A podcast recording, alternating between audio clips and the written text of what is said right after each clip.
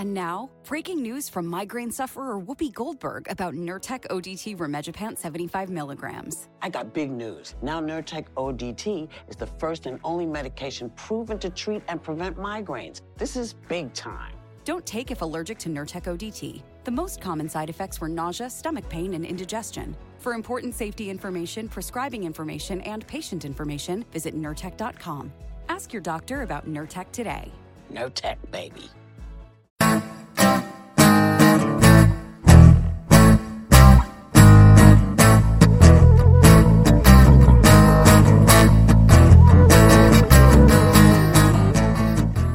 Well, hello there, and welcome to the AFA podcast, the official podcast of animationforadults.com. I am Chris, and I am back. I am back, baby. Yeah, woo. Uh, yeah, so this is episode 31 um, of the AFA podcast. And if you want to listen to previous episodes, you can do so by going to animationforadults.com itself or by, uh, by downloading them from iTunes or going to Stitcher or podcast.com. And you can also follow us on Twitter at AFO blog. You can find us on Facebook. You can find us on Pinterest, Google Plus, and uh, Tumblr. And I am joined this week by Dan. Hello, Dan. Hello, Chris. How's it going? Okay, thanks. I got a little bit of a hoarse voice thing going on, but otherwise great. Thanks. Awesome. Um, and by Rachel. Hello, Rachel. Hey, Chris. It's good to have you back. Thank you. It's good to be back. I'm not quite sure what I'm doing. It's You're going to be interesting. Um, Back in the driver's seat. Yeah. Woo. hey, by the way, awesome job on the episodes where I wasn't here. They were awesome. I enjoyed listening to them very much. And, Thank um, you very much. Yeah, uh, yeah, because I was sick, and then then other things happened as well, and we we did miss like a couple of recording sessions. So sorry, guys, but we are back. Hopefully for the foreseeable future. and we are also joined once again after a little while off by Yvonne. Hello, Yvonne. Hello, I've missed you guys. We missed you too. uh, yeah, no, uh, no horse, no horses for me, no horse voice for me. Yeah. I've been managing to keep healthy. and you've been very, very, very busy with um, Animation Nights New York and stuff. Um, and there's one coming up very soon, isn't there? That's right. Uh, Wednesday, March 9th at 8 p.m. Uh, that's our next show. So we're actually, it's super exciting. We're going to screen one of Bill Plympton shorts. And we're also screening a short by Misha Klein, which I've talked about um, many times. You can actually watch it online. Um, uh, his short called Fred. And I, I, don't know if you guys ever watched it, but it's fantastic. It's a stop motion uh, film. But he's he's worked on tons of different things. Misha Klein has. He's worked on uh, Moral Orel and and uh, and he worked on Anomalisa actually too.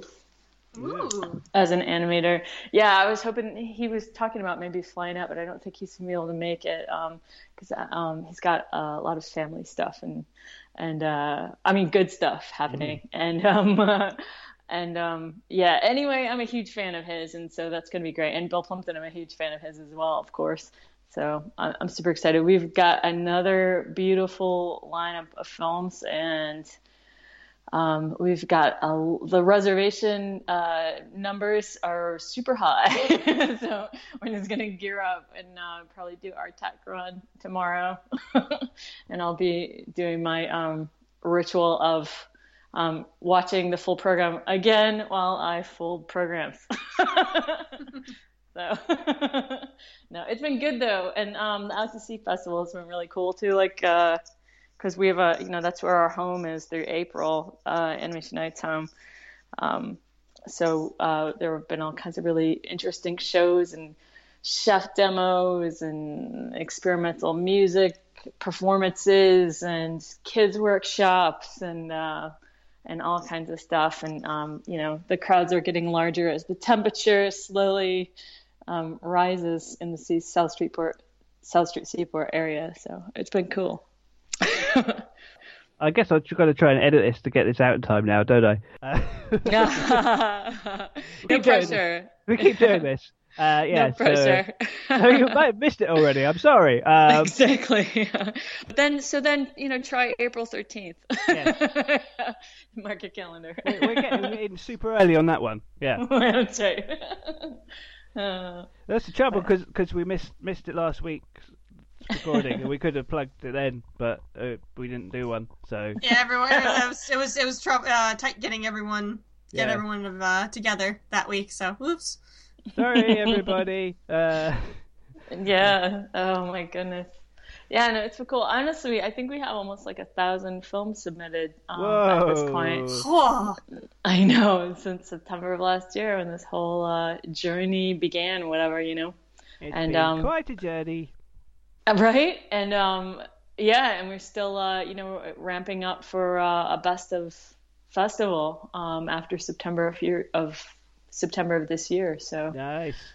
I know, I know, and um, I mean there'll be um, much more news about that um, as we nail things down. Um, but lots of really, really exciting stuff um, is happening, and and uh, honestly, I don't know. I mean, I, at this point, I kind of feel like I'm shepherding something to its rightful position in the world. That's It's kind of beautiful. feel what my my That's duty awesome is feeling. to this, and it really feels that way. You know, I'm just kind of helping um, helping shepherd. so yeah, submit your short films and come and join us. Uh, admission is free. Free. Free things are good. Um, and so are cartoons. So go see them. yes. Uh, yes, uh, our main topic later is going to be the Isao Takahata film Only Yesterday, which has finally arrived in North America after 25 years, um, it's about damn time.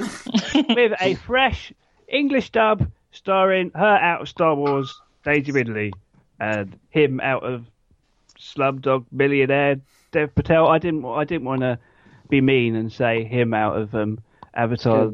No, Oh, Avatar: The Last Airbender, the movie. to, to be fair, to be fair, he was one of the be- better actors in that movie. and also like the only Asian person anywhere in front of the camera, right? um, whitewash. Um, glossing, glossing. um, yeah, so we will be talking about that later, or some of us will, because I unfortunately have not been able to see it. What with not being in America, and also, well, I suppose I've had like ten years to watch it on DVD, but I haven't. Um, You'll get there, Chris. You'll I'm, get ter- there. I'm sorry, I'm terrible. Um, but Don't give up hope. But before that, we've got all the usual news and stuff we've been watching and stuff like that, and uh, just a few updates about animationforadults.com itself. Uh, there's lots of great content on there at the moment that you might want to check out if you haven't done already, including a just gone up today a awesome review of Zootopia from Rachel. Um, and Rachel also wrote our review for only yesterday, and Dan wrote the review for Boy and the Beast from Mamoru Hosoda that is also just come out in US cinemas via Funimation. Um, and I also wrote a review of the rather controversial third um, third part of the Evangelion uh, remake series, 3.33. And then obviously there's all the news and stuff. And we've also just got a brand new writer join the team, and her name is Alex. And her first review is a classic review of the Disney short The Legend of Sleepy Hollow. So check that out. Um, right. And that is the site news for now. And we will go on to some wider animation news that has been happening in the time since we last recorded, which is quite a while ago. Um, so, the Oscars. The Oscars happened. Um, Yep, it was a definite thing that happened. you may have heard about them. Uh, just yeah. through the through the grapevine, you know. And the only bit we really care about is the animation bit. And Inside Out 1, that's pretty much all there is to say about that. We knew, everyone knew that was going to happen. There wasn't really any doubt at any point, and it won. Um, Though to be fair, it was really impressive to see uh, an animated movie be nominated outside of just the animated film category, which uh, I believe was um, you did see. I did see animation. Uh, bleh, can't talk. Um, Inside Out was uh, nominated for best original screenplay. Ah, cool. Mm-hmm. So that was that was good. They're finally getting some. They're trying to get animated It films is. into I more find it really weird. categories. I still find it kind of weird though. Like, I don't know because I mean the problem with like the Oscars is they're all trying to individually um, praise people when like films are so collaborative. Like Mhm. particularly Inside Out. Like surely that was something that was made by a team. The story was made by many writers, and it seems weird for like I don't know more more than more than live action movies, which tend to just have like one or two screenwriters at most. Yeah. Um, but yeah, no, it, you're right. It is good. It is good. I think everyone was kind of a bit disillusioned by all the Oscars this year. This year. Well, I was Yeah. surprised how I- many I I Oscars uh, the Mad Max was able to walk away with. hey, I was all for that. Yeah, all the, all the techie ones, um, which was all that was going to happen. Uh, anyone who thought it was going to get Best Picture or whatever, like, you're in a dream world. hey, I don't know. It's, it's still got a lot of Oscars to its name, Yeah. so I think it's that's that's something to be proud of in and of itself. And I still haven't seen it. Neither have I, so you're not alone there. Aha, there Oh, we go. that's good. Um, and in the short category, there was a bit of a surprise because you might have thought that either uh, Pixar's uh, Sanjay Super Team or um, uh, Don Hertzfeldt's World of Tomorrow might have been the more likely one to win. But um, Punk Ro- is it, yeah, Punk Robot Studios, who are from Chile, uh, won with Bear Story, um, which Yeah, that's Was- really cool. which is a bit of a surprise. Um, and I did actually get a chance to see it, and it was I liked it. It was interesting.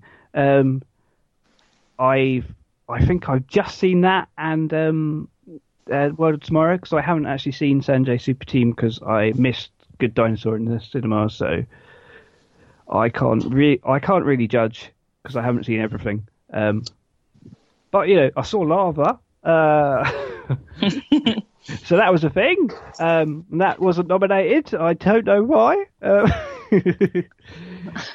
let's let's not bash Lava anymore. We've done Nah. that. Uh, um, yeah, so it was interesting to see that win. Uh, it was a bit unexpected. Um, so th- they didn't just tick the Pixar box by default this time. Right. But the you know you know the one time it's a Pixar film from someone from a diverse background and they don't give it to them. There you go. Because they're racist. Well, Ronnie Del Carmen. I, I, I better do that.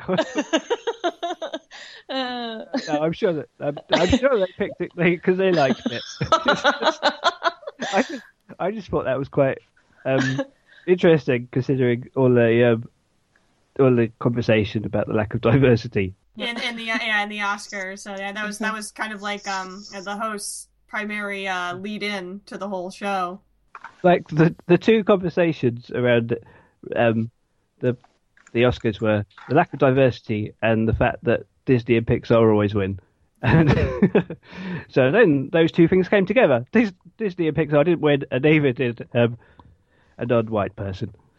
Al- Although, to be fair, I don't the, don't know who the directors are. Um, they're from Chile, so they're probably um, La- Latino, Hispanic. I, am sorry, I'm not very good with. Um, I'm. Don't, Lat- Lat- Latino is heritage. Hispanic is Tell- cultural and uh, linguistic. Okay, I think yeah, I did read something that explained that to me once, and then I sort of didn't memorize it. Unfortunately, I'm very sorry. I don't want to offend anyone. I'm sorry. I, I just remembered it in the back of my head like a maths trick, though. It's not like any real knowledge. It's just I before I before C, except after I before E. Yeah, except after C. That's how good my memory is with this stuff. Actually, though, Ronnie Del Carmen, who is a, who was a co-director of Inside Out, ah, yes, he's yes, Filipino. yeah, yes, yes. That is good, but we didn't really get. Everyone goes Pete Docter's Inside Out. It's the trouble. It gets overshadowed a bit. Mhm. Well, that that happens with a lot of you know in terms of you know cast working on a on a film. Sometimes like it's normally the director who gets most of the credit when it's like oh it's not just the director it's it's everybody who Mhm. works on the film. Well, I I'm pretty sure it's the first um, Chilean animation film that's ever won an Oscar, and it may be the first uh, from South America. I'm not sure. I think I might have read that. Uh, Yeah, yeah, I, I believe that was the case. So hey, props to Chile. Hey, good year for um, for Oscars and South American animation, eh? Because Boy in the Yeah. Boy in the World also got nominated. So There's the Right. diversity. I heard an interesting story in that the Boy in the World, um, the team, uh, they actually tried to crowdfund their Oscar campaign because Huh. GKIDS don't have the money to do do you know like something that Disney could do. Hmm. So they actually it wasn't Kickstarter; it was like a Brazilian equivalent. But they were like, "Yeah, help us try and get the Oscar." So we know how that turned out, but it was an interesting way of doing things. Hmm. I think that probably about uh, probably covers the Oscars. There's not a lot to say unless has anyone got anything to add? Not really. No. It's everything's been pretty much said. Yep. We knew what was going to win, and next year will be Moana. So there we go. hey, hey, I want, I want personally, I want Zootopia to be like if hold over, but I think that's probably holding my breath, you know, for no reason. Yeah, I'm not going to see that till uh, the weekend, next weekend. hmm Anyways, Well, I- Looking forward to it.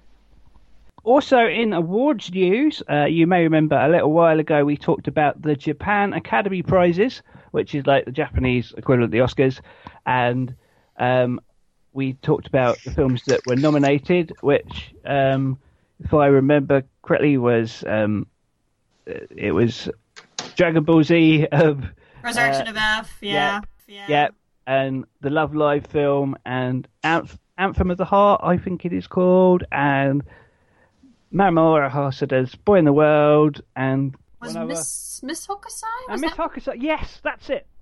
Okay, yes, and the winner was Boy and the Beast, uh, which was kind of what was most likely to happen because every single film Mamoru Hosoda has released from The Girl Who Leapt Through Time onwards has been nominated for the prize and has won it. So it's the same sort of thing as Pixar and the Oscars. he's with- on a roll. yeah. Um, so that is good for that. And as I did mention, that film is now out in America in cinemas via Funimation. So check out Dan's review. Or even though he wasn't. I mean, you were a little bit disappointed. I think. Um, yeah, I, I don't know. I got to see it again. I only saw it once, and Mm. it was. I don't know. I got to see it again. Really, that's what I can say. but you you were definitely more positive than some people have been because I know like the the review on A and N was just completely negative. What? That was well. That, that was a pointless review. That that review. Sorry, but it, I- was, it was just pointless, scathing. I didn't read it because I, yeah, as I didn't. Give them the clicks. No. Um, Mm. um, but yeah, and other people have be, been a bit negative. But outside the animation community and the anime community, it seems to have been better received. I have to say. Uh, kind of. I saw a few. I saw a few reviews saying it's like, oh, it doesn't go near Spirited Away. It's more Pokemon, and I think that's really unfair and just What? What? Yeah, I've, I've never heard like anyone say that about Spirited Away. What the heck?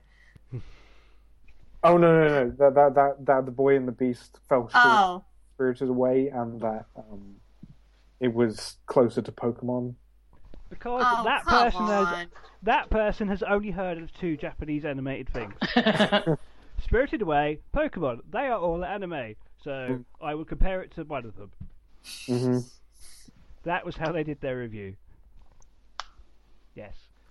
Redonkulous. completely. Uh, so well done to Mamoru Hosoda for another win, and go and see it if it's playing near you, and you get a chance to see it on a big screen. I also believe if you're in Australia, you can see it um, from Madman, who got it out about the same time. Um, and it's coming to the UK from Studio Canal in like late summer or thereabouts, we think. So If we're lucky this year, yeah. so really, it's it's it's tricky with them because they are not an anime distributor. They're a they're an independent movie distributor, so they have lots of other things on their plate before it comes before it gets to you know smaller animated movies. Really, yes, and they are releasing. Uh, when Marnie was there in June as well. So, Mm. so they. Um, I think that could do. I think that could do well. I think it do it could do quite well still. I hope so, and I really want to see it. Uh, okay, moving on to some more news. Um, and something that has also come out in the past few days is re- regarding the old animation Hey Arnold that was apparently quite popular in the 90s with quite a lot of people. Um, and the Jungle movie, which was the supposed finale that was supposed to happen but never did. Um, and it sounded recently like it was actually going to happen, like all these years later, and it has now actually officially got the green light, um, as rele- as revealed by Instagram by its creator, and it is going to be not actually a movie. It's going to be um, two two one hour um, ep- like episodes. Suppose it's well, it's a movie cut into two. You see, this is like that makes no sense. It's a two. How can hour... it be a movie, but just an hour? But just ah, I don't. It's like a can't even. special. It's like a Sherlock thing. It's just it's like a big finale. I did hear one place they go, "Hey, great news! We're not we're not just getting the Hey Arnold Jungle movie. We're getting two Hey Arnold Jungle movies." Yeah, You know what? That's a that's a good way to look at it. But Right. yeah, you're you're getting the same thing you thought you were getting. You're just going to get in two two chunks. you're not getting two separate movies. Um, but a lot of people are excited about that. So, as I've said before, Hey Arnold isn't one of my personal series that I remember fondly, but I know a lot of people did, including our very own Jill. So she'll be happy. Yeah, I can't say like it wasn't one of my all-time favorite either, but it was it was interesting. Like I did enjoy watching it whenever it came on. It's the kind of the uniqueness of it just kind of pulled me in, and so especially with the whole aspect of the plot, which they're actually going to be trying re, uh, recapturing with uh, the, this movie or two part or whatever. Um, because it was it was kind of shocking. I remember when I watched it the first time, and so I was like, "Oh my goodness, what happened or what's going to happen in relation to this new piece of information?" And so they're fin- the fact that they're finally going to be concluding that is actually going to be interesting to watch. I think. I'm not surprised it's not being released as as a film in cinemas because I think even though there's there seems to be a lot of uh, excitement around it, I don't think it would necessarily have the Translate audience. into bombs on seats. No, well, not in cinema because Hey Arnold's Hey Arnold's been gone for two No. from uh from television for too long. I think. yeah, it's very specific, and also the fact that you know it's not a new, completely new thing. It's an it's a continuation. It's for it's for fans of the thing rather than it's not like Charlie Brown and Snoopy coming back or whatever. It's a whole completely new thing. Mm-hmm. It's it's just a carry on. So so doing it as a TV movie is probably a smart move. Yeah, I agree. So good Uh, luck, good luck to that, and I look forward to see what's come when that uh, finally comes out. Talking of TV, there is going to be an interesting new series on Disney XD in 2017, and that is a, a continuation of the story of Big Hero 6. Ah, it was bound to happen. I'm looking forward to it. Baymax is coming back. Woo! yes. Um, I I'm pretty sure when we did our Big Hero Six episode, you you said Rachel that you wanted to see it carry on as a TV series. And it looks like I got my wish. Indeed, I'm Uh, very happy. because it makes more sense than a movie sequel. I think. 'cause- Yeah, it's it's it's, it's you've got a superhero team. Mhm. You know, facing like a villain of the week or something like that, and or or month, I don't know. However they want to play it, and just it's it's it's the perfect setup for a TV show. And you can have like episodes dedicated to one or like either the you know hero Baymax or any one of the other heroes, and just you know and learn more about them as a result, which would be great. Or, or the cat. They could do an episode about the cat. Hey, They could No, bro, the- I they could watched that the episode. cat Jet suit thing that they the abandoned concept. I think this will make a lot more sense in the TV show. hmm Really,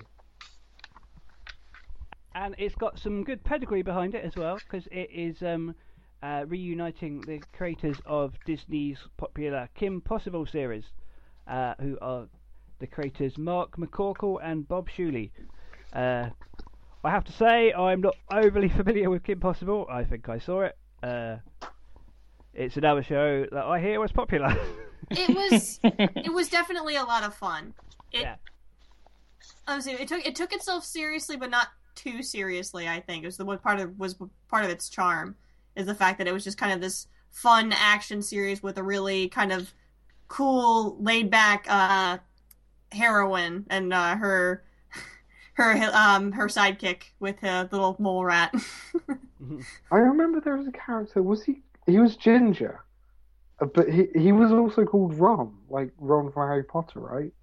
oh, um, I don't remember him being ginger. I remember him being blonde, but I don't know. Yeah, Ron Oh, he, Stoppable.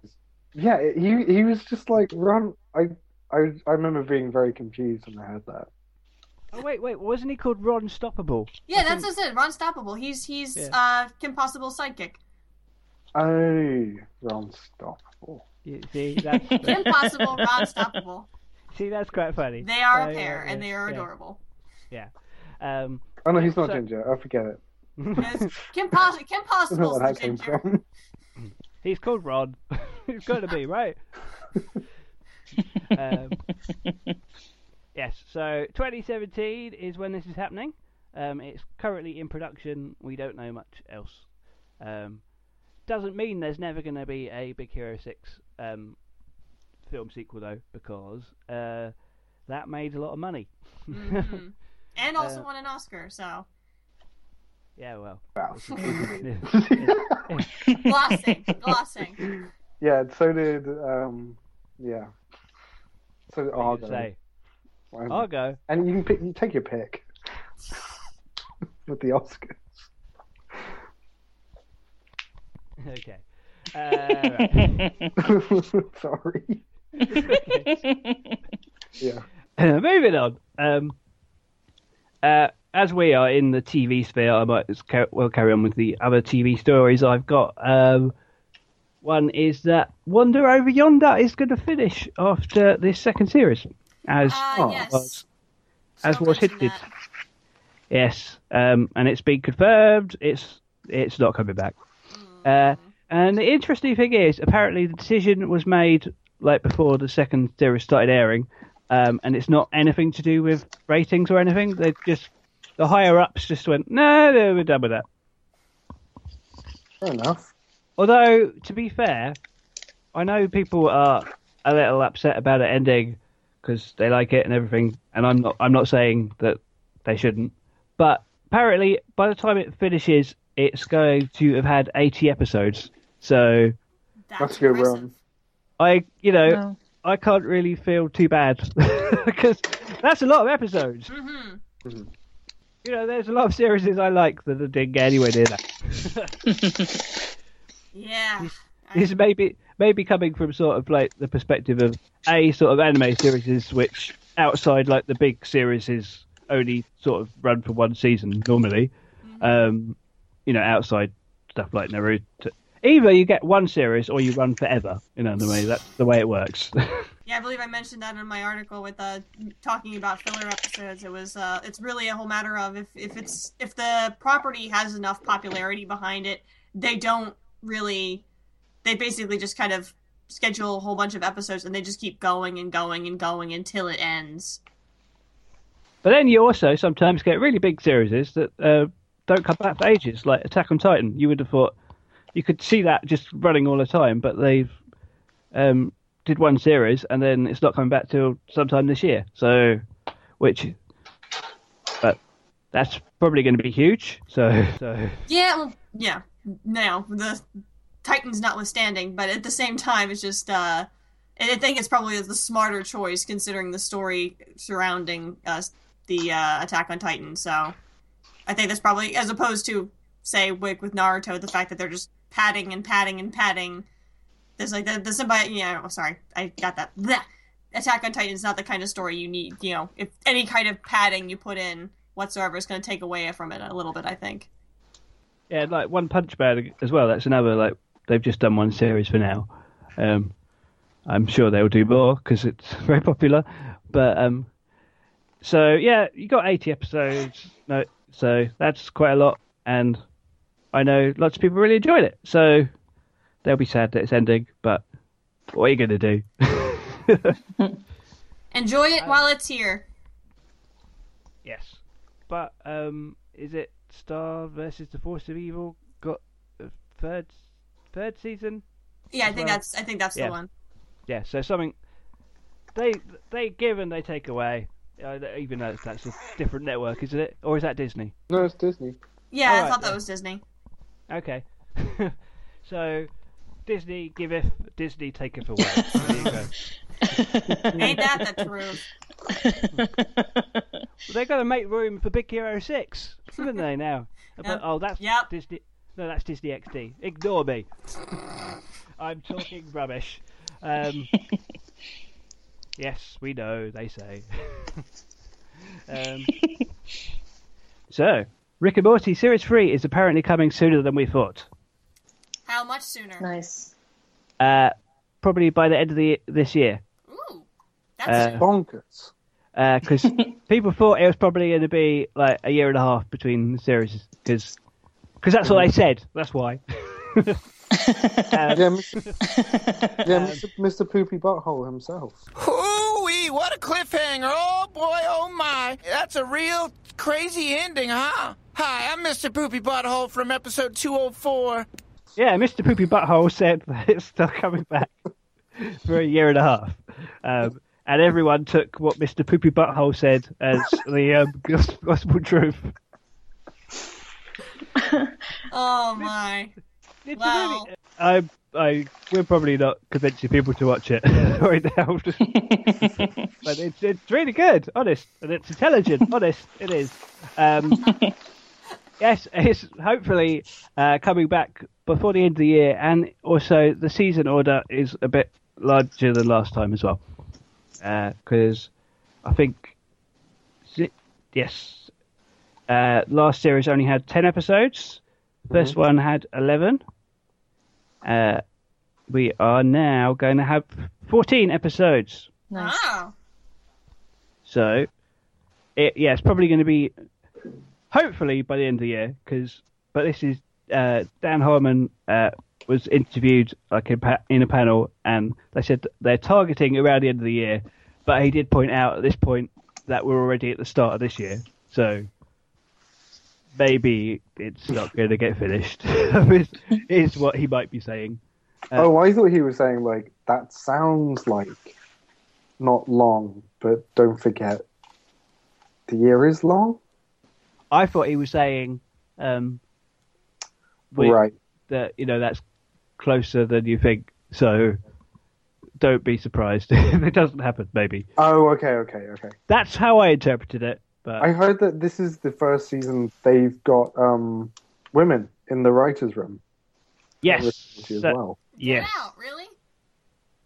yes, Hmm. I think so. Um, that's one thing that they're trying to do more this series. Um, so we shall see how that turns out. Uh, the series, that is. I'm not. I'm not saying anything. No, that's okay. No, that's I'm- that's what I assumed you were saying. yeah, I wasn't saying. Well, let's see. Let's see how quickly that goes down the pan, eh? Oh, that's funny. Out of the kitchen. Ah. Ghostbusters, like Ghostbusters, am I right? It was fine. No, I, I, I, this world I- is I- out of control. I, I hope no one takes me seriously. out of the kitchen and into the writer's room. Yeah. Yeah, yeah. great. oh, Fantastic. gracious. I, I, I, I like the trailer. It's okay. I'm I'm excited. I'm sorry. No, no need to apologize. It's okay. Yes. Uh, right. So, right. So, moving on uh, to a just a couple of other news stories that we will cover quickly. Um, Netflix are getting more directly into making some anime. They are. They have acquired their first like completely exclusive. They've already had some mainly exclusive, but they were like aired in Japan first, and then they went on Netflix. But this is the first series that's going to go straight to Netflix everywhere, including Japan Huh. And it is being produced with Production IG, who are very, very good. Yeah, Um, yeah. um, I've seen a lot of their work. It's um, that's a good studio. so that is very good news. Hopefully, um, it don't know when it's going to happen, uh, but all episodes will go straight to Netflix in the way that they do things. That's how it normally works. Like with BoJack Horseman or whatever, you get the whole series at once. Um, nice. and it's going to be called Perfect Bones. Right. And- Ah, I don't think I've actually. Is it a manga already? No, it's a, it's an original concept. Yeah. Now I read about that. Was it called Perfect Bones? Perfect Bones. Yes. Hmm. And Intriguing title.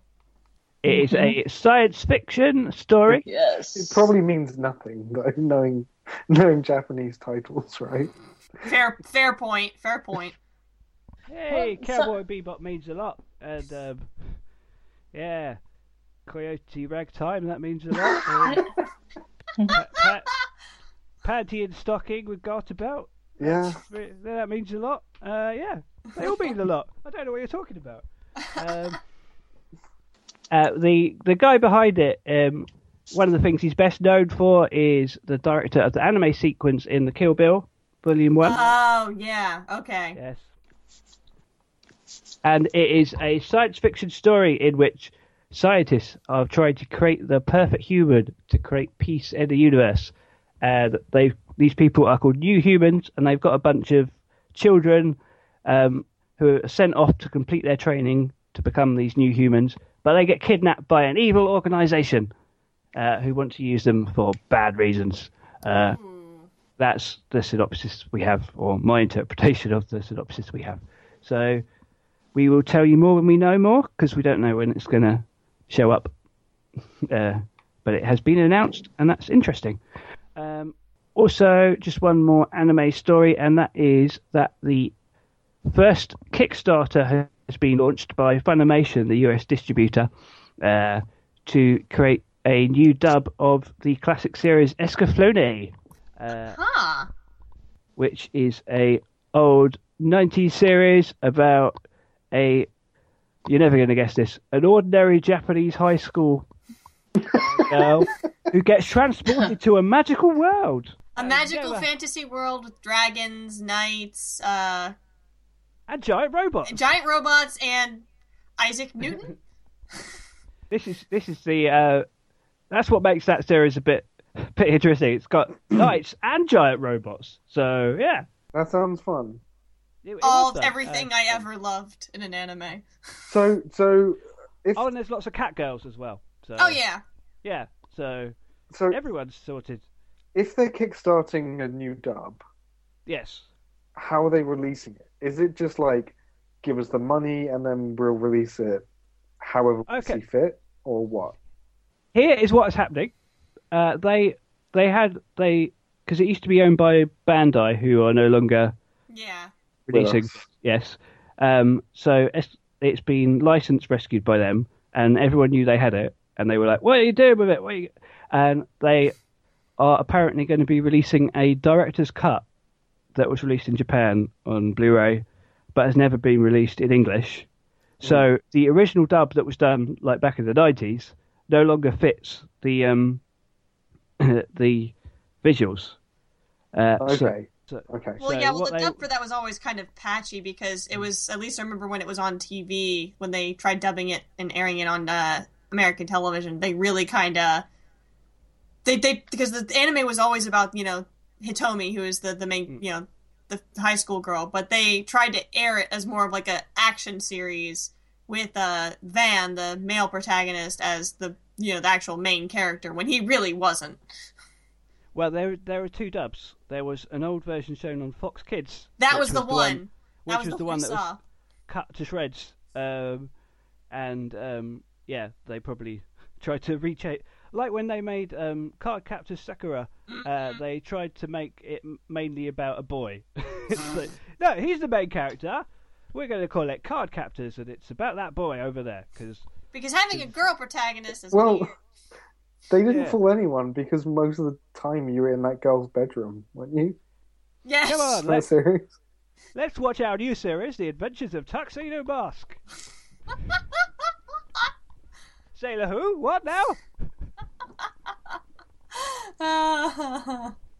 Oh, um, did you mention also that um, The Girl Who Leapt Through Time was license rescued? Yeah. Did you put Yes, it? uh, Fun- Funimation are going to be releasing that. W- uh, A while back, they accidentally put it on their website, and then they said, "No, we don't have it." And then uh, recently, they went, "Yeah, yeah, yeah, yeah, we've got it." Uh, yeah, they just uh, leaked it by mistake. Um, So when is So- the uh, Escaflowne, this new Escaflowne dub? I mean, they said they're still in the process of raising enough money to do the Kickstarter to do it. So which has already met its goal after a I'm not surprised because Escaflowne is a, yeah, it's a thing. Yeah, so they're releasing it anyway, whatever happened, even if it didn't meet the thing. They were going to release it, and the idea was that they would release the director's cut as subtitled only if they didn't reach the the uh, goal, because they were saying uh, they wanted to see if there was interest in a nu- in a dub of the director's cut. Was their their arg- their argument for why they're doing it because there was a bit of controversy around it because people are like, well, Funimation have got the, their money to do it. They release things all the time without knowing if it's going to be a success. So why are they asking for money for something that's going to be really successful?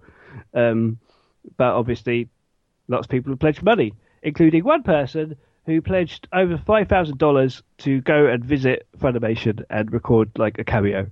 Oh wow! like that person really wants to see a Five Sony. Yeah, that person's crazy. And if you're listening, Or just really Uh, likes Escaflowne. if you're listening, we've got a donation button. On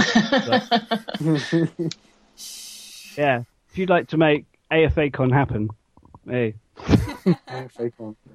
yeah, Or, you, or you could just keep us in Jaffa cakes if you want. don't like Jaffa cakes. What? Jeff biscuits. I like Jeff biscuits. Okay, I don't know what either of those Really? are. Call back. Jaffa cakes are um, not biscuits; they're cakes. It's been proved in the the court. Oh yeah, in, in, it, because they um uh they go hard when they're stale, not soft. They're uh, they're they're little orange orange cookies. They I'm translating it for you. Cookies. yes. Yeah, but they're not. At, they're actually tiny cakes because they went to they went to court to prove that they were cakes because Oh. cakes don't have VAT on them and biscuits do. Uh, chocolate covered biscuits have VAT on them because they are a luxury item, like Oh. like um, tampons and sanitary towels, which are also apparently a luxury item, which Wow. which is why they've got VAT on them. Uh, but uh, cakes don't. Cakes don't. So um, McVitie's went to court and made a giant Jaffa cake and gave it to the judge and said, "Look, this is what it's make. This is a cake. See?" And they went, "Oh, it's a cake. You don't have to pay VAT." Wow. And Jeff biscuits are the um, uh, a there's a uh, they're not. I'm so far off the off the course here. Oh, come on, Jeff Cakes. Jeff biscuits. I want to learn Jeff- things, Chris. Biscuits, in, in sorry. the Kane movie, it, Jeff Biscuits is what they call Jeff Jaffa Biscuits. cakes to avoid like um Using a brand. Oh. Like McDonald's. like McDonald's. Yes, Mm. D- Dan. Dan told us about Jeff biscuits in the previous episode. Yeah, I, I remember this conversation. Yeah. So when I started Yeah. reading between biscuits and case, like, oh my goodness, here we go again. All right. What even, what even were we talking about? That's because Flo- We're talking about Escaflowne. Escaflowne. Yeah, um, yeah. But I, I learned a lot. I learned a lot today. Thank Jeff you. biscuits. yeah. And I, I, I went on a little political tirade. Yeah, they should not have VAT on them. I'm not talking about biscuits. I think I might just have to adopt that as a as a as a swear. Jeff Well, Jeff biscuits. Jeff Jeff biscuits. biscuits. That's a good swear. I'm just gonna start saying that. Yeah. Jeff biscuits. Um, Jeff biscuits. uh, yeah. Hashtag Escaflowne, that. Yeah. it's become... yeah, so it's going to happen. Uh, but it's going to be an expensive special edition. It's like, I think the half season's like $65. Uh, Oh. it's a hundred Oh. and something for the full, ep- and it's only 25 episodes. It's not. No, yeah, that was it. Was a standard anime, you know, Hmm. length and This everything. isn't. This isn't like getting a box set of Naruto or something where it's 700 episodes. This is quite a lot of money for. Um, yeah, so some people were not that impressed by them doing it, but the thing is with crowdfunding, it's always a case of if you don't want it, then you don't give them any money.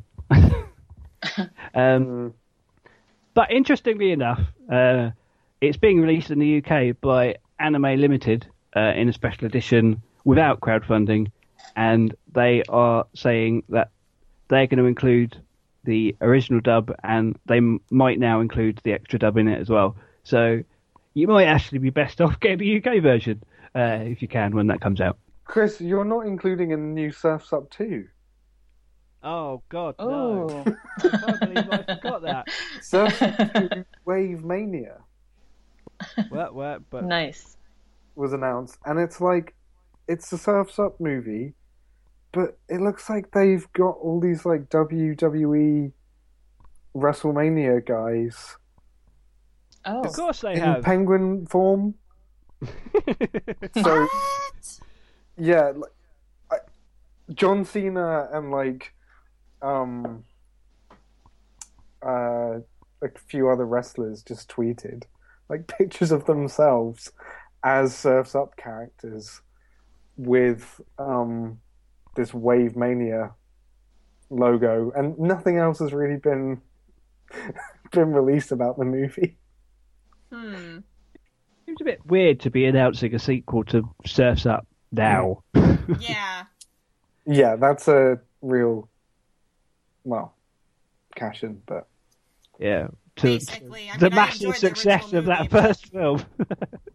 I quite liked it. I thought it was okay. I liked it actually, yeah, but I just it's just like you're making a sequel now with wrestlers. I don't see the connection between wrestlers and surfers, guys, and penguins.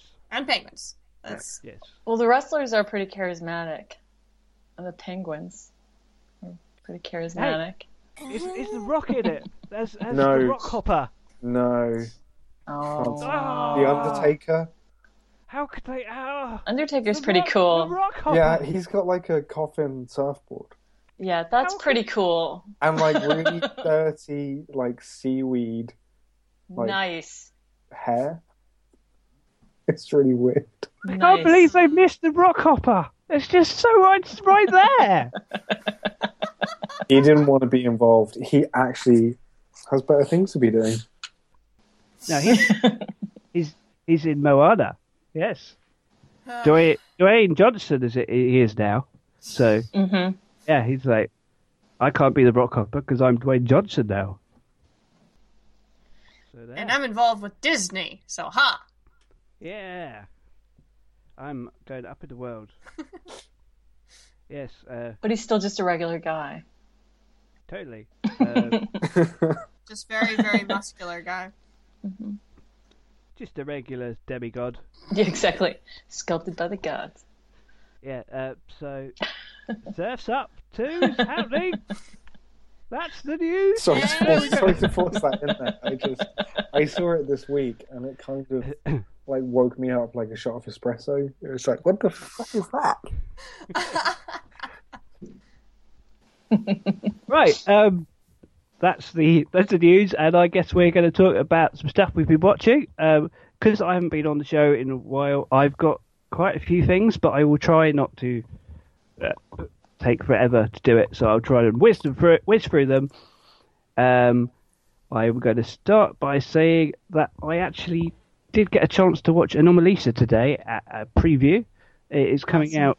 It is coming out uh, next week in the UK on March the 11th. Um, but I'm not going to say very much because I will save that until we have a discussion. Because I know Dan is watching it next week, and I know Yvonne has seen it already. Mm-hmm. So I think we'll have a more interesting discussion. But it's yeah, it's very interesting. It's very weird. Mm-hmm. Uh, it's it's very well made. It's it's yeah. I'm I'm still processing it to be honest. That's a sign of a good film. It sounds like a Charlie Kaufman film. Yeah. yeah, I'm like I'm not mm. quite. Sh- Yeah, Charlie Kaufman. Um, I being John Malkovich. That was like one of my yeah. one of my sort of defining because. Um, Cameron Diaz in that movie. Oh yeah. She's so good.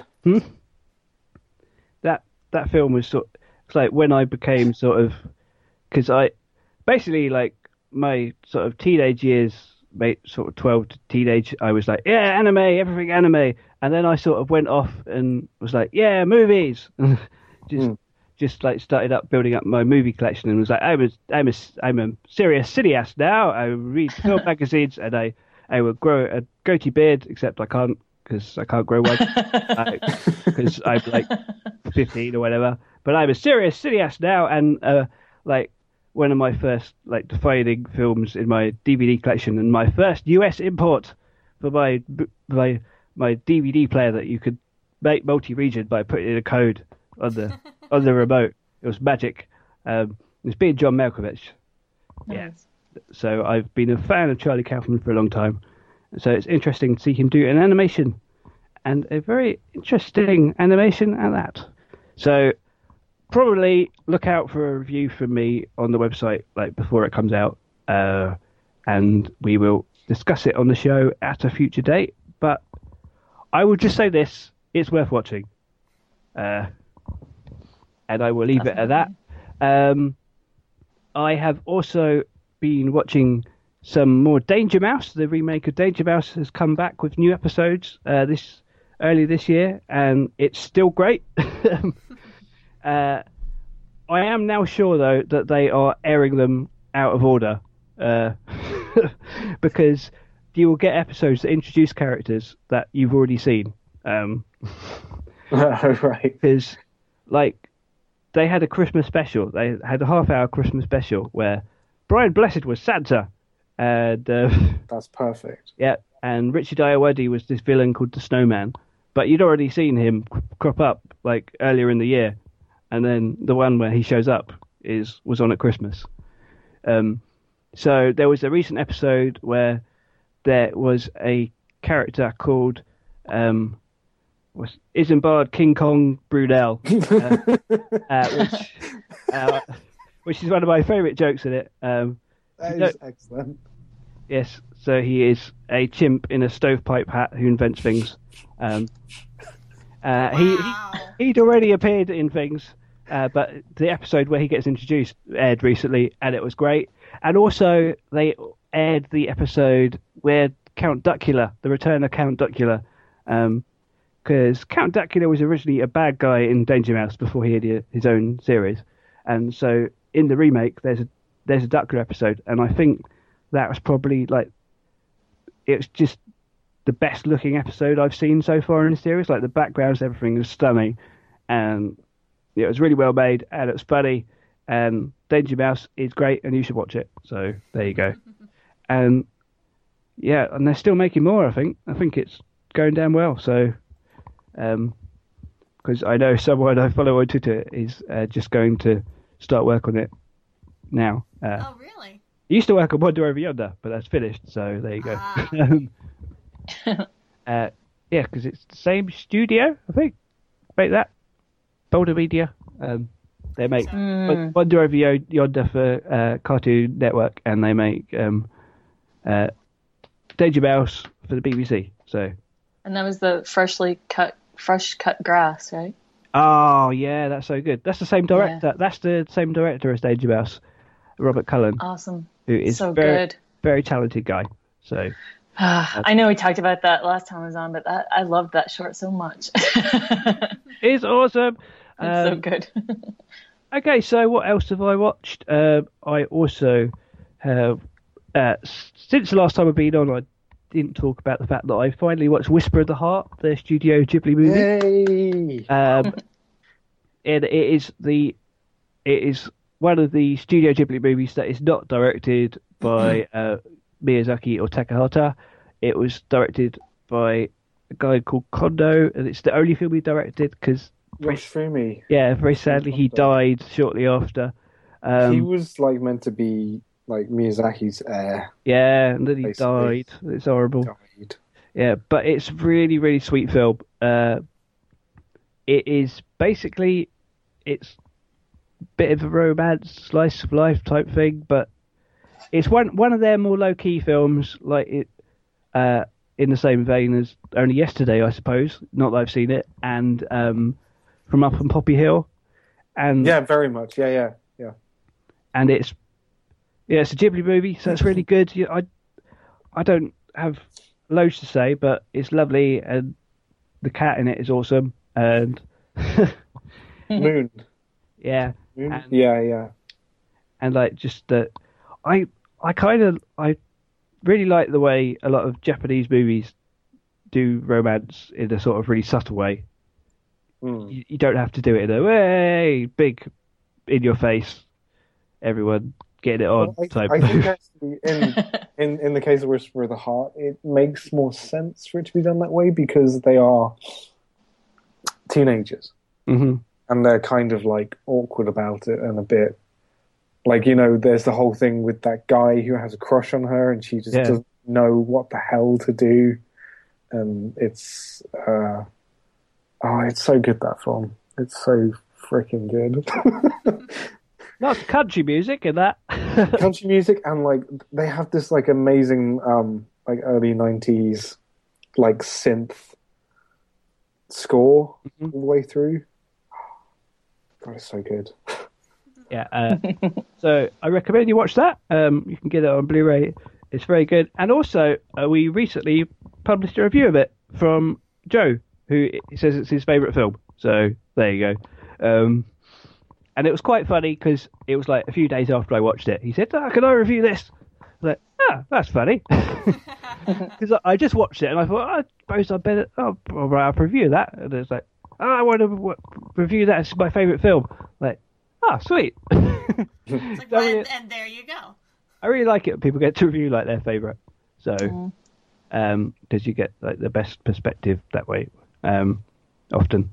Um, and also, I reviewed the third Evangelion movie. Uh, so I rewatched the whole lot of the movies, all three of them, and yeah, the first two pretty great. Um, if you've seen either at all, it's uh, the first episode it's basically stuff you've already seen, but more shiny.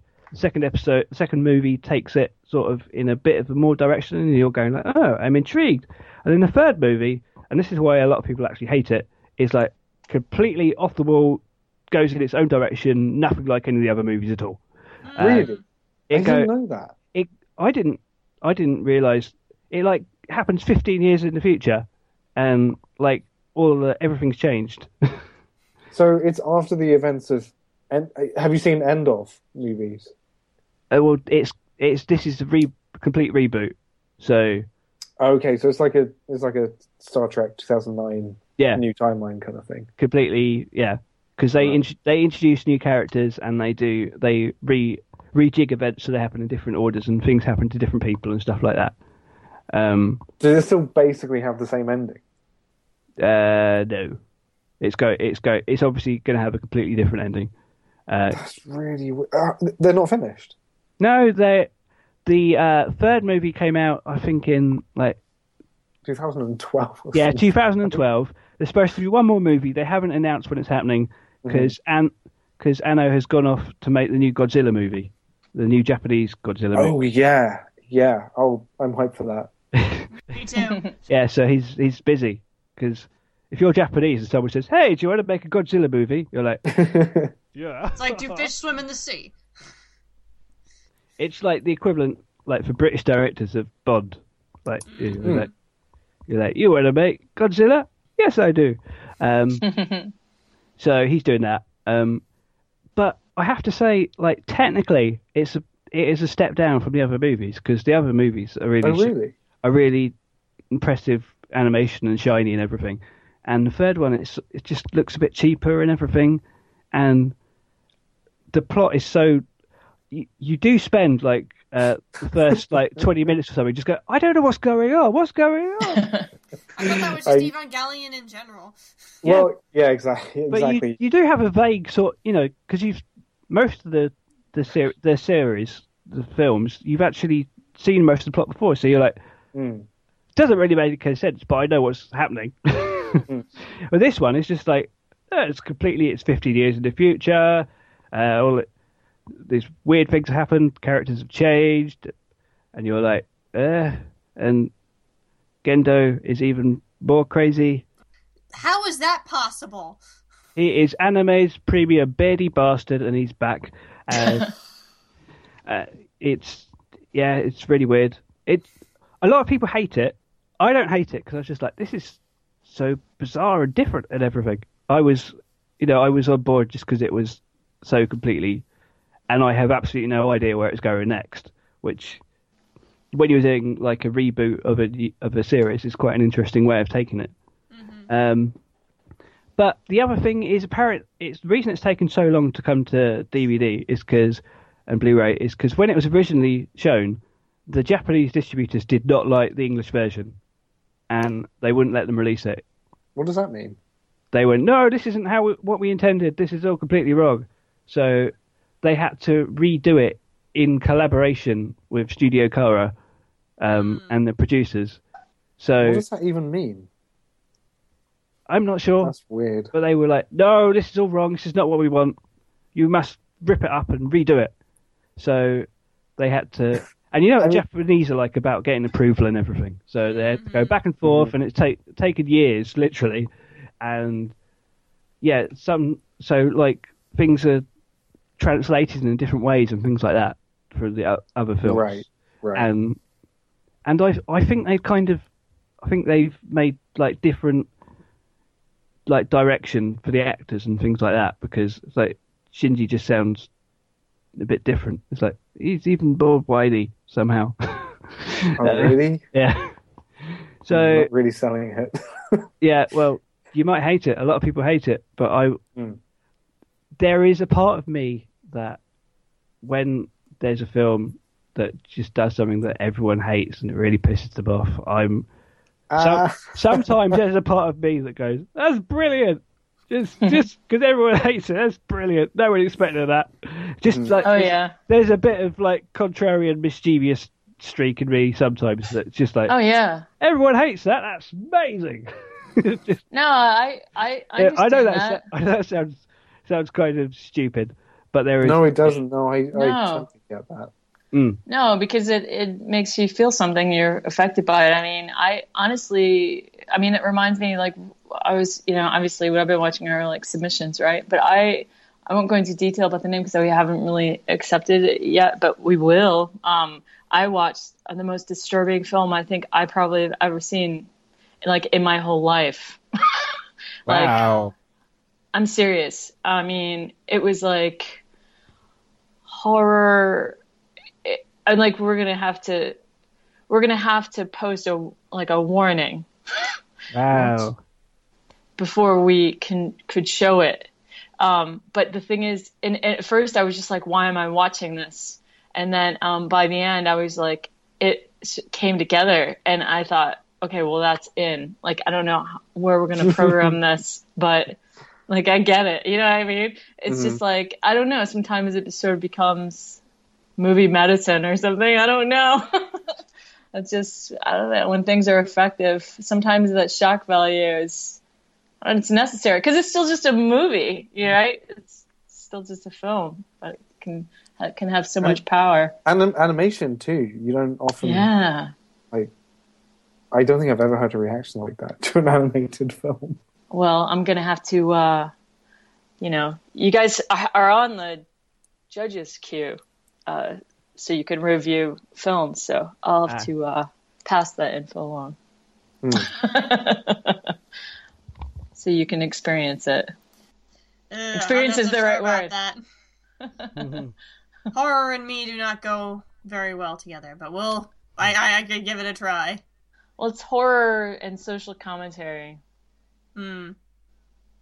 I guess Okay, horror uh, can be that. Anyway, So, I would, yeah, if you're an Evangelion fan, you've basically got to check it out anyway. I, w- I will warn you that a lot of people do not like it, but as I said, I was intrigued enough, and you know, it ended up getting three stars for me. So, it was, I think it's an interesting watch, and I really want to know what's going to happen with the fourth movie when it finally happens, uh, because Ando Anno is just a bit crazy, and he just does what he wants.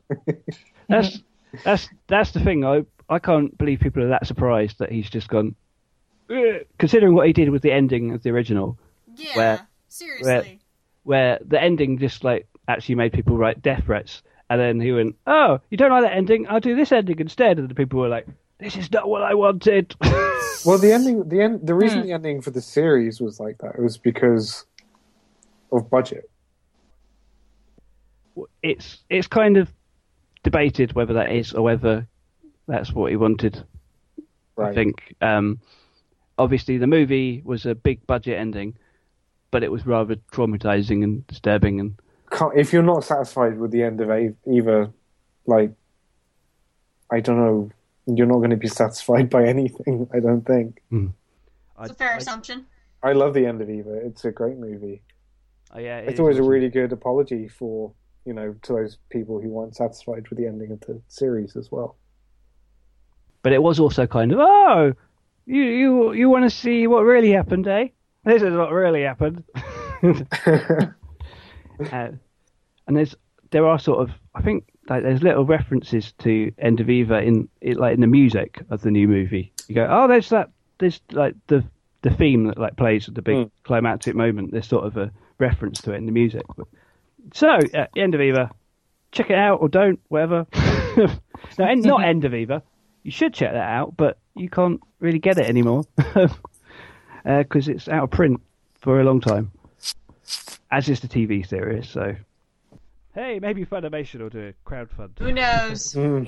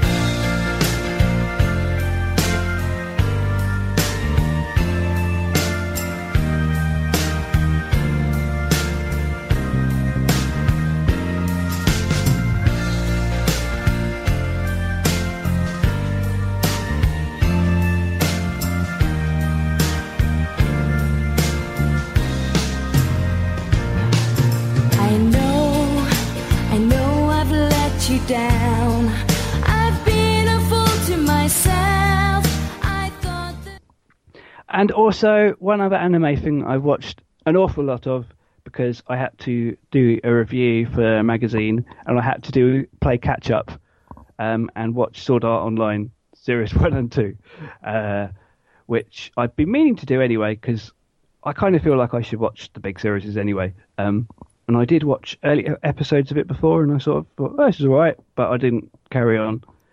Um, so the idea of Sword Art Online is that there is a virtual reality multi RPG. MMORPG. Yeah, one of them things. Um, like, and you go into it and you go and kill monsters and stuff. But this new game that launches that's like ultra futuristic virtual reality, uh, everyone goes in it, and it's a big hype, big thing. And then they all get transported to the town square, and this bloke turns up and he says, "Hey, I created this game, and by the way, you can't leave."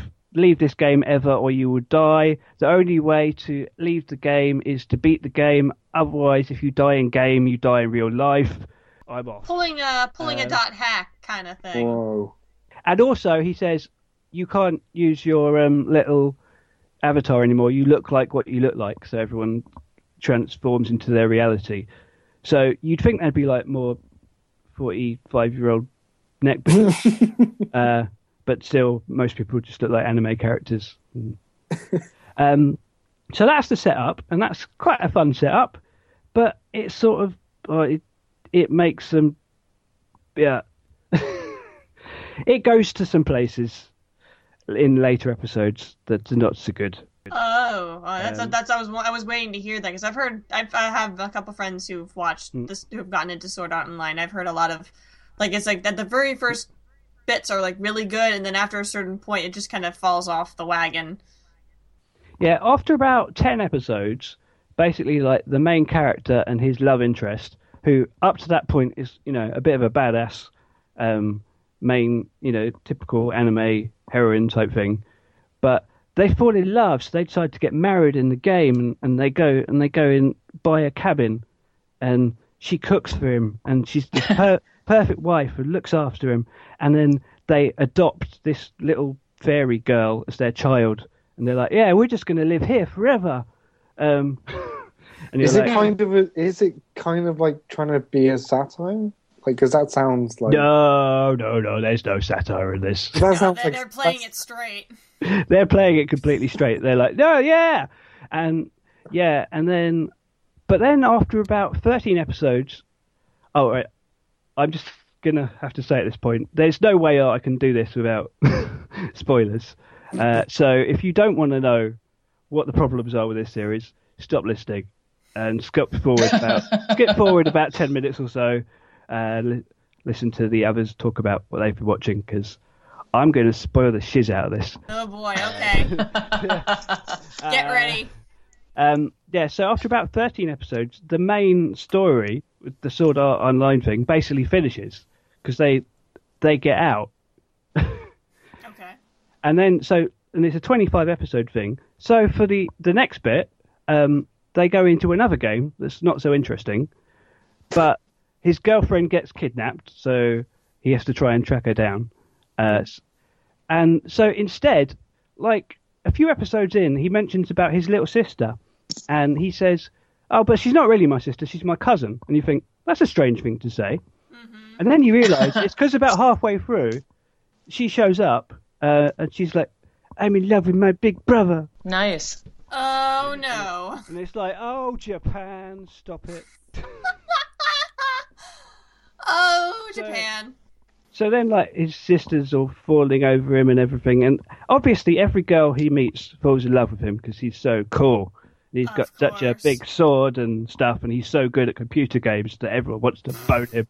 And um, ah, and then, so the it, the story isn't as interesting in the second bit, and the main character girl just gets kidnapped and like she loses all her um, badassery to be just a damsel in distress. Um, and then, like right at the end, they go, "Oh yeah, let's make it a bit rapey as well, nearly." Or Oh wonderful. Not. yeah, but yeah, it's took like a perfectly entertaining concept, you know, pretty cliched and everything, but fun enough, and just made it gross. if, if you wanna if, if you want cool online you know anime or anime series based on you know people getting stuck in an online world you know i'll take i'll take dot hack and uh, log horizon any day. Or even overlord is a really interesting idea with the whole you know being trapped in an online computer game. And then in season two, the first half he goes into this other game, which is basically a like a shooter rather than a f- fantasy world. It's people carrying guns around, um, and because someone's been murdering someone in games, and the government want him to go and track it down. Oh my god, so seriously? Great. Yeah. Um, and that one sort of, yeah, this is all right. At least it's a bit boring, but at least it's not gross so far. And then, and then right at the end, it gets rapey at the end of the first half, and then you're like, oh, stop it. And then, then came the second half, which was the bit that I actually had to review for the magazine. And at that point, it then like just did a few episodes, sort of like a fun fantasy romp again. like, oh, this is this is what I actually.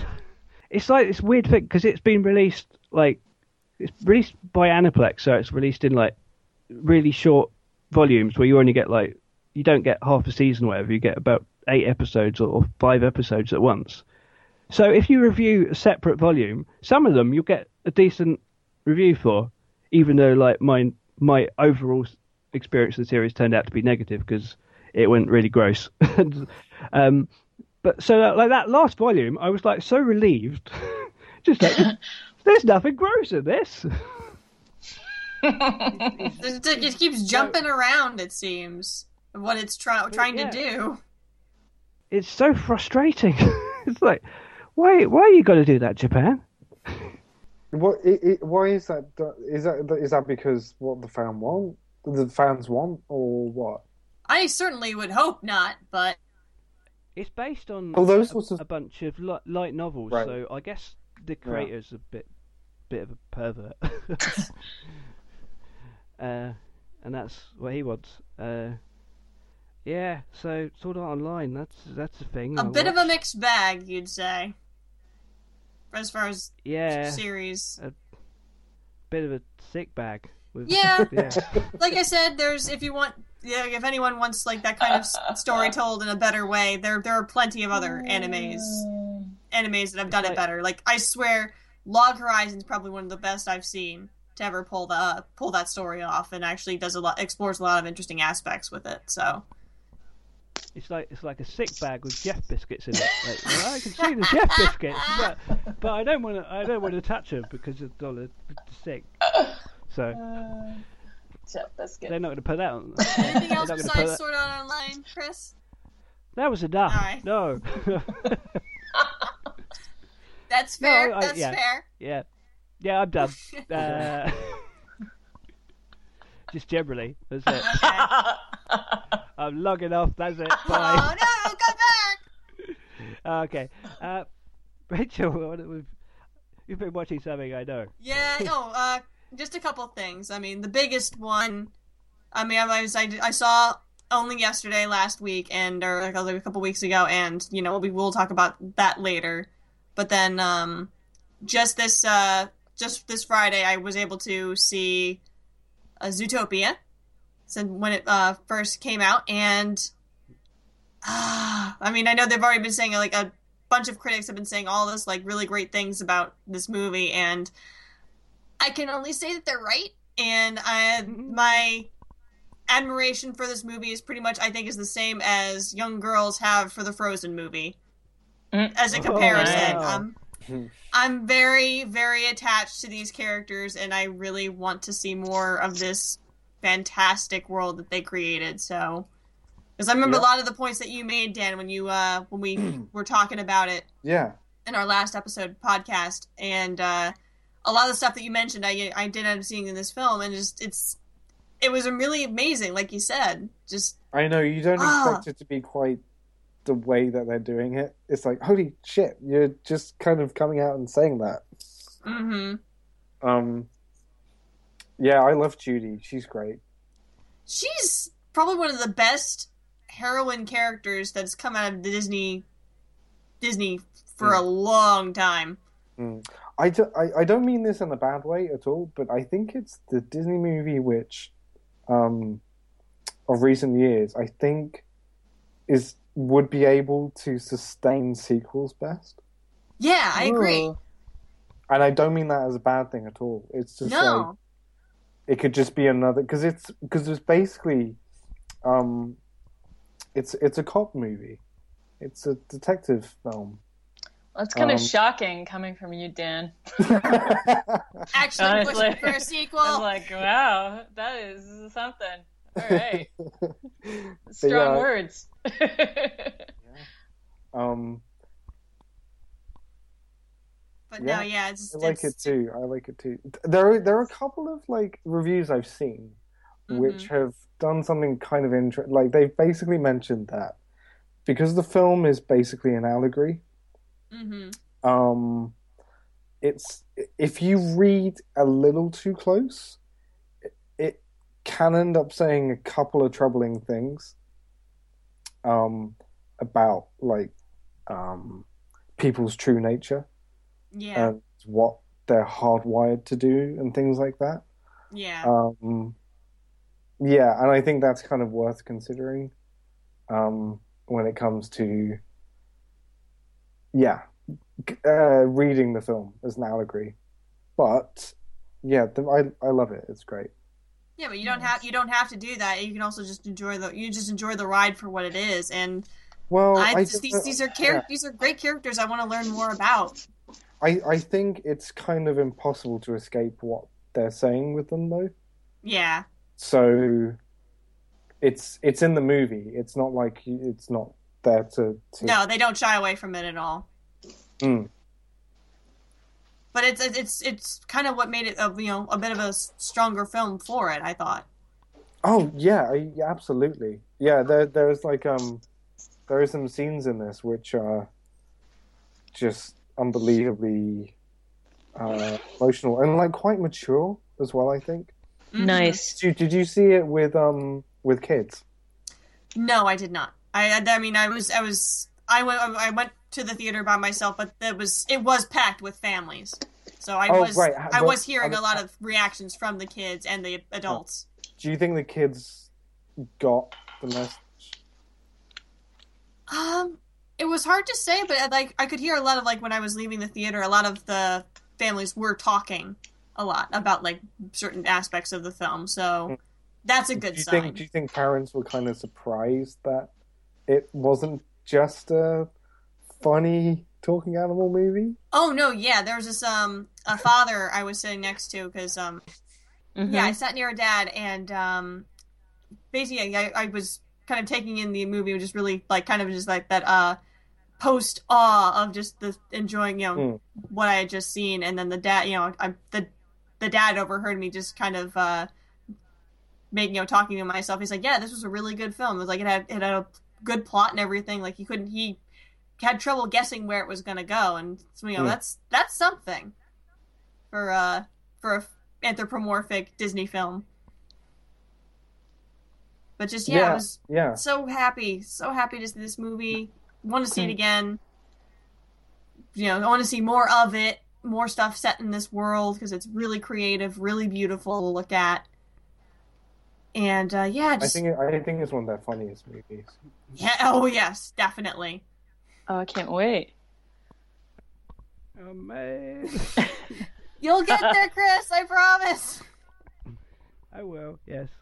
It'll be worth the wait. Yeah. Oh, and also, did you um, what do you think of my theory? I that agree I with kind your of theory. outlined last time. Okay, I agree with your theory one hundred percent. The interesting. the that the name of Zootopia versus Zootropolis actually does have some significance in terms of the overall theme of the movie. Mm, mm. It's really weird. It's really weird. It is. But hey, Apparently, I heard there's also like a few bits that are different, like between different countries. Like there's a newsreader or something, and the animal he is. They've Oh, done different Yeah, versions. in, Like like they've done a panda for China. mm, all and a tanuki for Japan. When I saw Mhm. it, it was a moose. Yeah, same here. Oh, for for England, a moose. It was a moose in the We U.S. and, and the version I saw too. I saw news outlets saying that it's a corgi for England, but I saw a moose. Ah, oh, you probably yeah, you probably perhaps the um you had to. I love it when they do things well, like that. actually, like, um, like in so, well, actually, I, I, I must have seen Zootropolis because all the signs um, said said Zootropolis, Zootropolis. But perhaps it didn't have the corgi in it. Yeah, yeah, maybe that was a surprise I was saying. Mm. In Danger Mouse, the queen's a corgi. oh yeah. That's great. That's beautiful. Um, yeah, I, I love it when they do things like that. Mm. Like um, in I think it.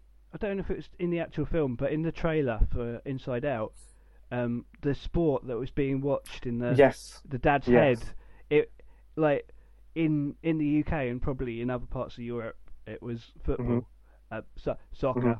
Uh, No, in, um, I'll, t- I'll accept it as I, I accept it as football. That is the real football. okay, that is the real football because you kick it with your I know. most countries in the Uh, world. like um, Yeah, and, and they had Yeah. ice ice hockey in the states, and like in the Captain America: The Winter Soldier, where there's the oh list, yeah. and every every country it varies. Like like in in the UK, it's got like the 1966 World Cup final and stuff like that. That's and really like- weird for Captain America because he would not give a shit about Bobby Charlton. Exactly. exactly. That's that's the, pretty much half the things uh, like stuff that wouldn't matter. To Captain America, That's but so weird. It's say, ah, yes, Hmm. Captain America really wants to know this thing about Korean culture. You know they've been doing that. They've been doing that for a long time actually. Um, in Toy Story two, there's a part where like the TV is in Al's Al of Al's toy toy barn. Mhm. His TV goes off. You know, um, Mhm. uh, it's like they finished their broadcasting for the day, kind of thing. And in the American version of the film, the American flag comes up, but in the international version, they use a, a globe. Interesting. Ah. Yeah, but there used to be maybe I'm wasn't there there was an American flag um whole thing at the end of uh after the end of the broadcast when television would go off air. There was like a um patriotic type thing with the American flag and then static. Yeah. Oh yeah, that, that's- that, that, that's what I'm describing. That's what happened. Oh, whoa, whoa, whoa, whoa, whoa. Okay, gotcha. kind of like because no one outside of America knows what that is. Interesting. Yeah. They just use the globe. So Huh, they can modify that's it like subtly for a while. Huh. And the UK version of Cars has got Jeremy Clarkson. or is he in the American Jeremy one as well? No, Clarkson. Clarkson from Top Gear. no, no. Yeah. I was trying to punify his name, but didn't. Oh, okay. Okay, Okay. let's move on. Is that punify? Punify, yep. Punify. Nice. You'll be punished. Oh, good job, Chris. So, good so job. What else have?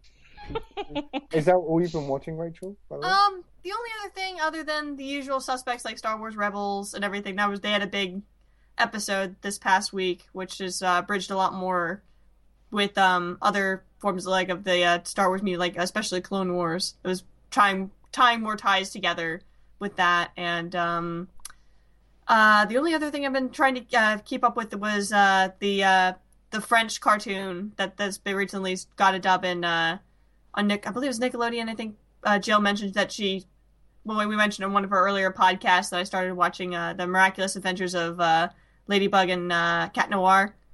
I've been watching both the uh, both the the dub and the uh, the original French version, trying to catch up on my ep- episodes for that, and I'm I'm loving more and more what I see.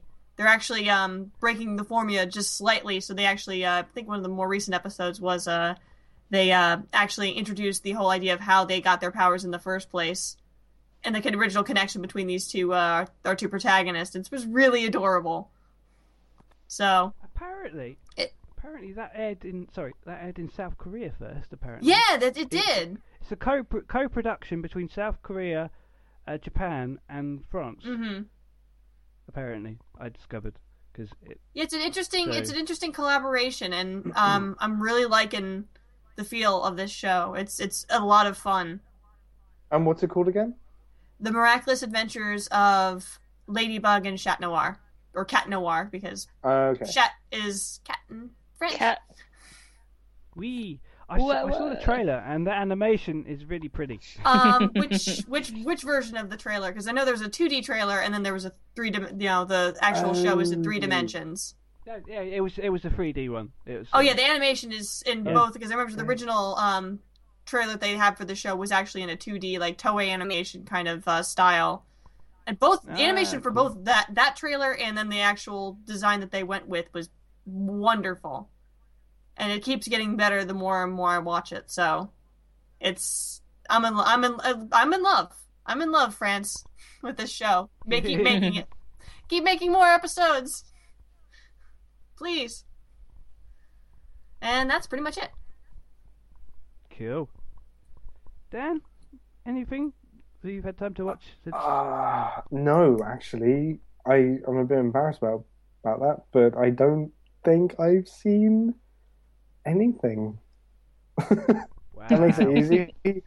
um, yeah, it's also to to to Tropolis, uh, but that was a while ago now. So, no, Aw.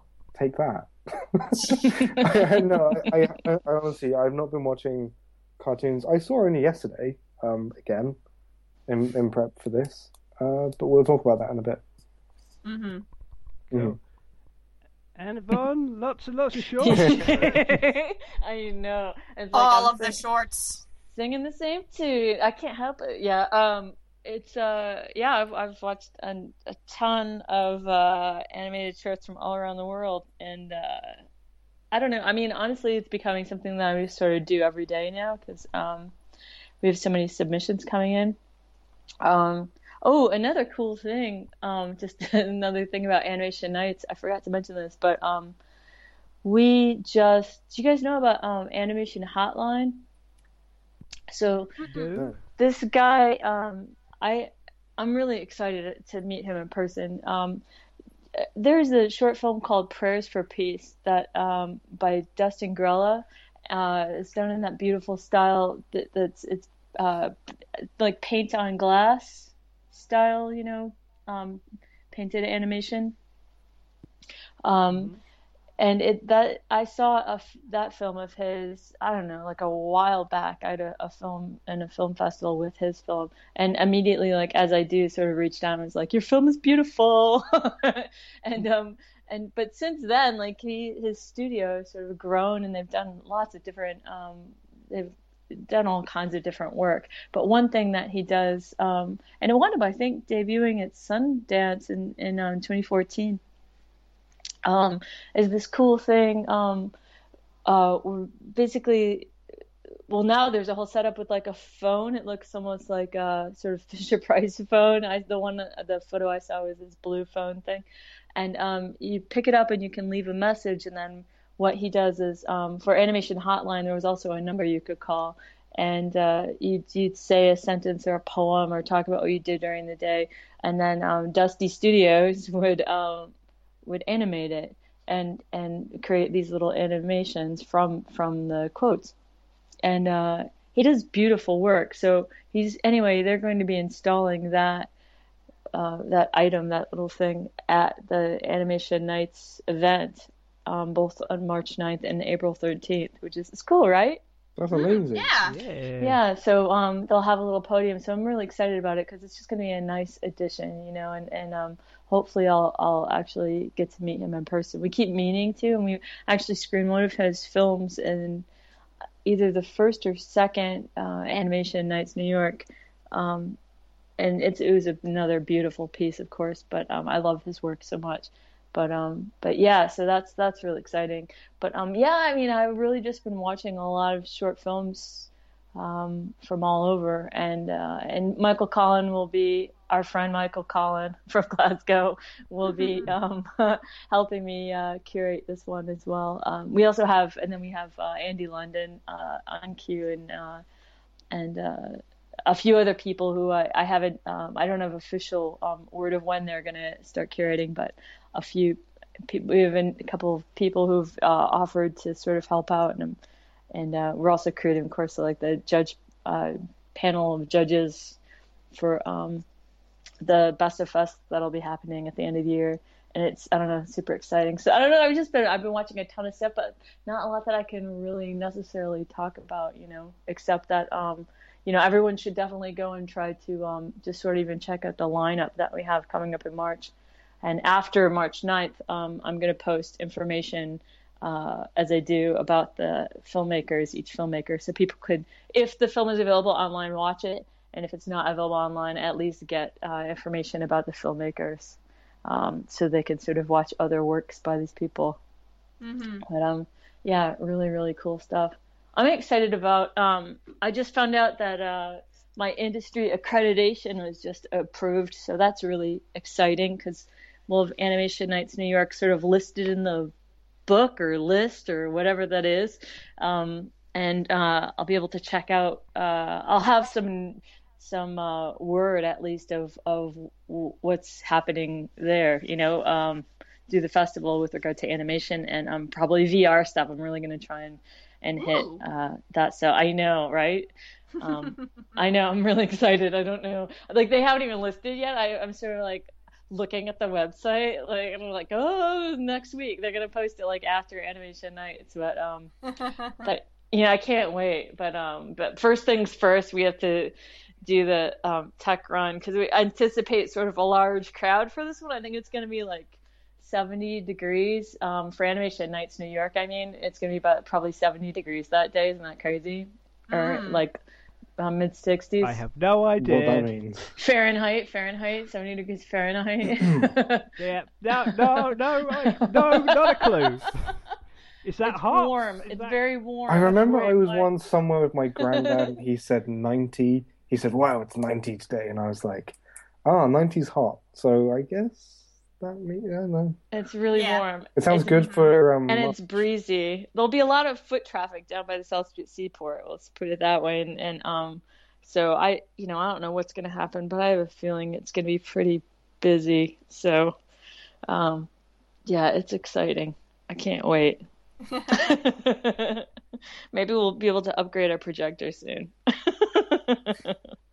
That'd be a good step up. Awesome. Yeah, no, it it looks pretty good now. We have like sort of off, like sort of uh, gray, slightly gray walls, which help. But um, yeah, I remember Yeah, you mentioned don't that last time. yeah, yeah, yeah. Um, it, it helps a lot. Um, but yeah, I was eyeing. I went to the um Visual Effects Society, uh, Visual Effects Society um uh awards event um the other night. Uh, they honored Chris Wedge with the Empire Award. Like it, it's a new award. I think it's, they've only done it for two years now. Oh And, yeah, I um, think we are talking. We we uh, had a discussion about that in one of the previous podcasts. I think with the Empire Awards. Ah, yeah, Oh, that's yeah. cool. Yeah, I actually went to the event just like last a couple days ago. It was a couple days ago, or the other I night. I think that must be separate things. Are you sure? The Is it? Empire, I Oh. don't know. because Empire magazine It's their movie. Oh, huh. I'm sorry, I got that confused. Sorry. Yeah. No, Oh, okay. Yeah, no, this is the Visual Effects Society Empire Award, Yeah. and um, it's yeah, it's only the second one they've done, but they gave it to Chris Wedge, who was there, and um, and uh, and uh, what was my point with that? Um, they but they uh, I forgot my freaking point with that. Mm, that's hilarious. I totally lost my train of thought. Empire Award, Chris Wedge, Blue Sky. Mm, no, can't remember. Oh Sorry, guys. All right. I had something really, I'm sure, super important to tell you, and I forgot. It'll right. come back to me later. But yeah, I wish I had more stuff, uh, more things. I have a, there's a collection, this DVD of um, Italian contemporary filmmakers that I'd like to watch, and and uh, Zootopia on Saturday. But um, yeah, until then, I can't really. I've got nothing really to talk about. I about. think I probably, I think I probably watched enough for all. Yeah, no, that was really awesome. That was really awesome. There was a lot of stuff. Why Japan? Has any of it, has any of it like sunk in? Any of it's what? who? Well, has it all been like fast food, or have you like? Is there anything which is going to stick with you? Uh, no, I, I've yeah, I think um, that only it. Um, Whisper of the Heart definitely, Oh yeah, of course. and Oh, no, that's enough. and s- sort of online de- made an impact definitely. Whether good It- impact or it not, was- we've already discussed. yes, uh, and there may there may be a review in in the near future. Mhm. Uh, but now I've got an Anomalisa to review, so I've got to sort that out soon instead. Sweet. Right, uh, that's what we've been watching then, I guess. Um, apart from one other thing that some people have been watching, but that is our main topic. You wouldn't even meet that guy. 27 is too old to be picky. Oh, thanks a lot.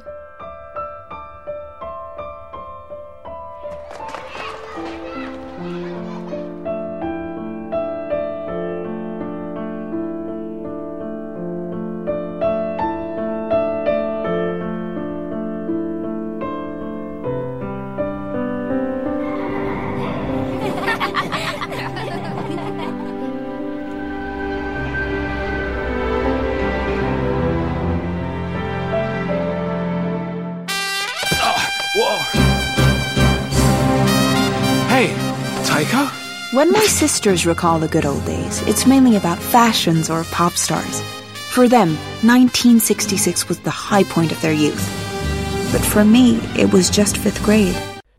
Okay, uh, so now we're going to be talking about Only Yesterday, which is now playing in venues across the United States and Canada and via GKIDS. And unfortunately, I haven't been able to watch it, as I said. But um, uh, Rachel here and Dan have very well. Rachel's just seen it the other week and written up an excellent review of it for the website. And Dan is familiar with it from years ago and has rewatched it as well. So they're going to be talking about it, um, and I'm going to be here. Uh, Yep. Yeah, and Yvonne. Uh, we're we're going to be here. Going, oh, that sounds interesting. I want to watch that. Film. Uh, so I guess Mm. who uh, I don't know who. Well, Rach, I guess as you wrote the review, uh, it might be a good idea for you to get kick off. Oh, okay. Just find a place to start. And um, all right. Yeah.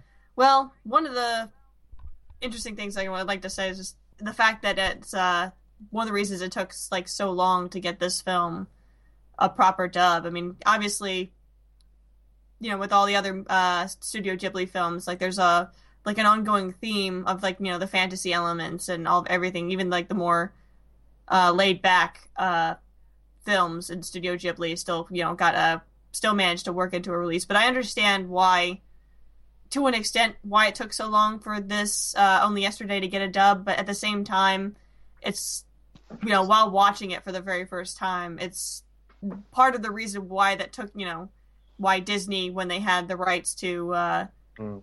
to bring over more Studio Ghibli films, why they were so nervous to to dub it. But at the same time, it's just it's what makes the movie so special, and probably one of my yeah, it's probably now one of my favorite Studio Ghibli films of all time. Wow. I was I was going to ask you like, what did you think of it? But And I just that's what I said. It's it's I was uh, thoroughly that's impressed by this movie. mm. It was really something special. It made me like I I had to take a moment after I'd stopped watching it um to just kind of just absorb everything and just kind of it and also like had a good deal of personal reflection also and it was like that's that's a sign of a really really good movie. Mm. if it makes you reflect on your own life and it's just like well you know what? That's it's a that's really awesome. And it's uh, that it was able to do that it's like i'm trying to like i'm not sure if i could like talk about any specific moment but just like the overall film and just the style of it. It was very different than uh some of the other. I mean you could you can still tell it's like the ghibli style but there's something different about it. I don't know if you've uh you picked up on that dan when you watched it. Um, yeah, I think so. I, I, I mean, like maybe what you're referring to is the the most unique thing. I think is just the directing style. It's Takahata, so it's Mhm. really he's influenced by like neorealist cinema and all sorts of things, and he's not. Um, he's such an interesting director because I think he actually is more universal than Miyazaki in Mhm. lots of ways. Um, but at the same time, he isn't um, in the same way that Miyazaki treats. He he basically treats his audience in a very different way to Miyazaki. I think.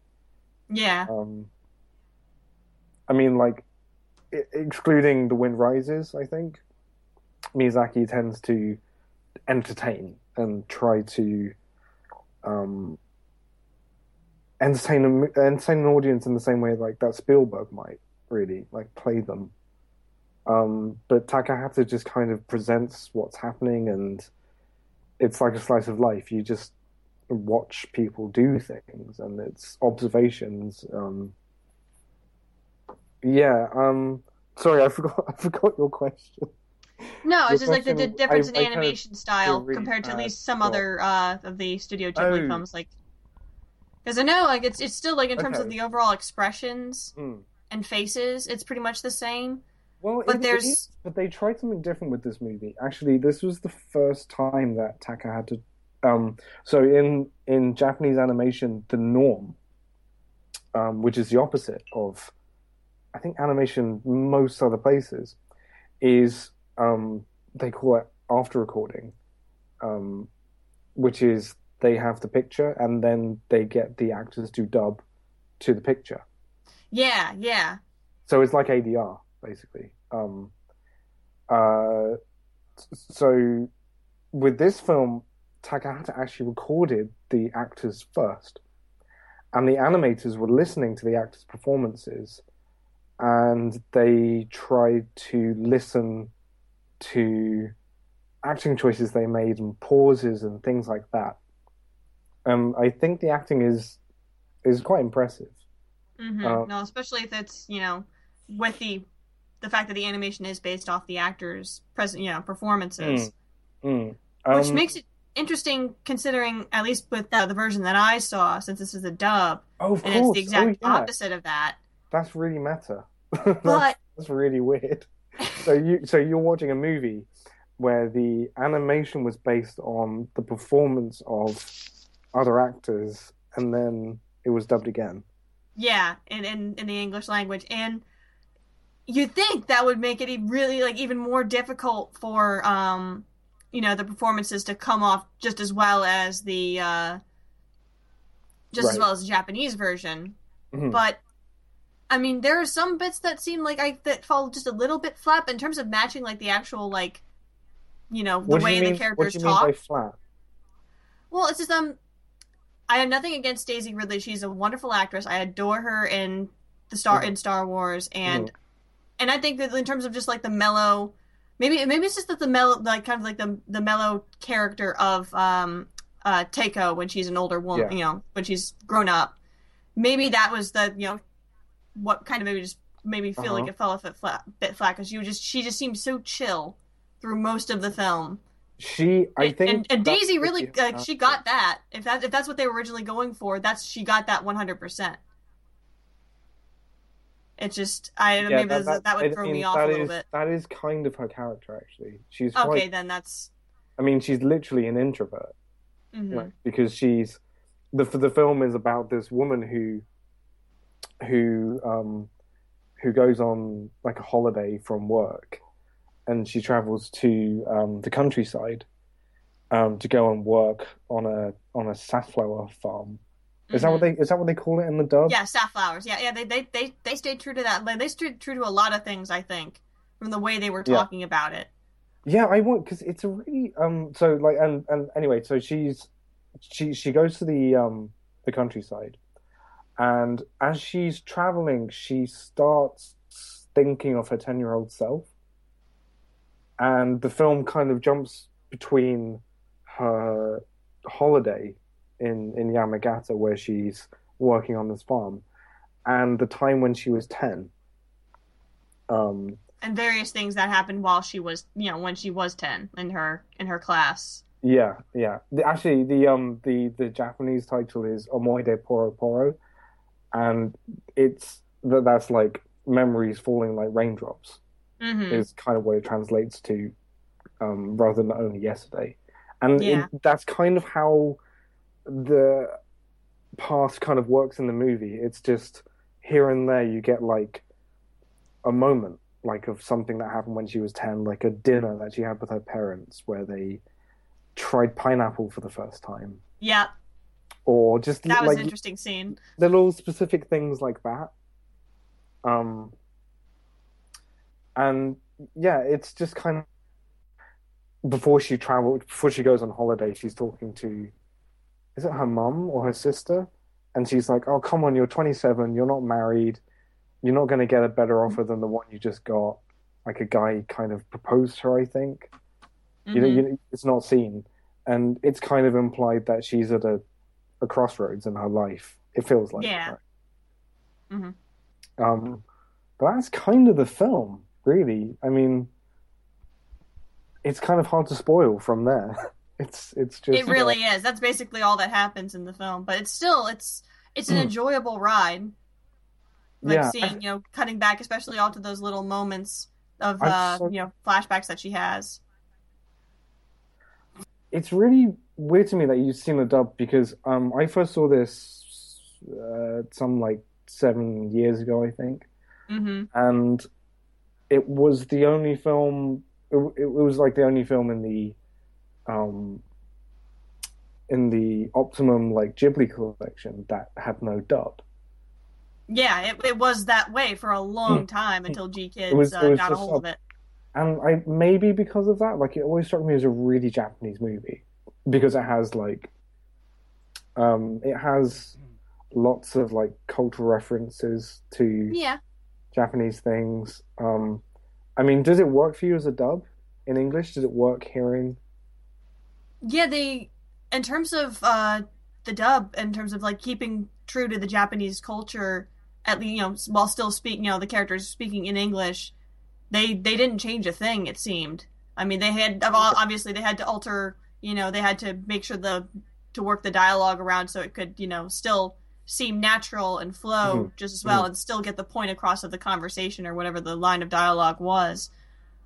But no, yeah, I, I feel like with watching this film, I don't feel like I missed anything just because I was watching a dub. Right, and Daisy Ridley puts on like an American accent. Yeah, yeah, she did. Interesting, and and Dev And she didn't Patel do too did. bad. hmm And Dev didn't do too Patel bad at all. doesn't, right? I'm sorry. What was that? Sorry. Um, Dev Patel. Yeah, Dev Patel was um. Yeah, I forget what. Oh God, the name of the character is escaping, but he's the Toshiro. Toshiro.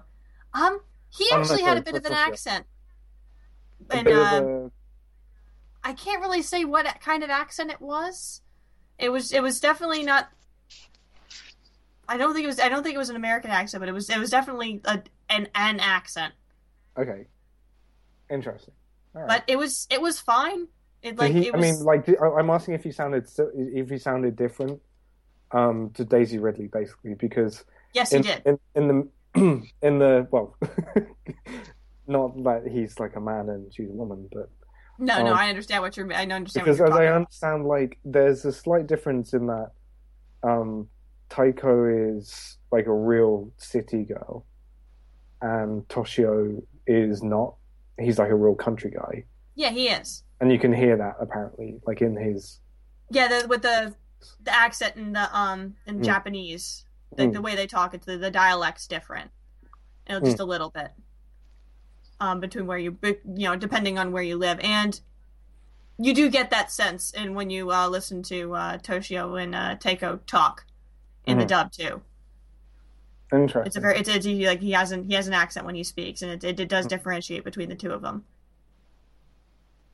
Yeah, because that was actually something that I've seen the film countless times actually, and I watched it again this morning. Um, and like that was one of the things that kind of stood out to me most was that she was a real city girl, and she was kind of not not out of place, but she kind of stuck out in the country.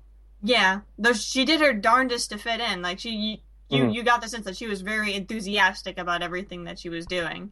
hmm It was a, a subdued enthusiasm Yeah, because she seemed like a generally subdued character in in general. She just kind of just kind of a go with the flow kind of thing.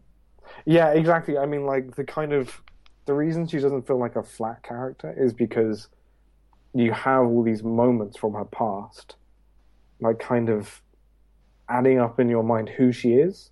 Mm-hmm. You see her, you see her interact with more people in the segments in her past than in than in the present. Yeah. Mm. Yeah, just like the way. So, like, a lot of it is about because she's ten. Is about like how she, like, her relationships with people in her family, and like they're And her so. classmates at school. Oh, oh yeah, those scenes are the funnest.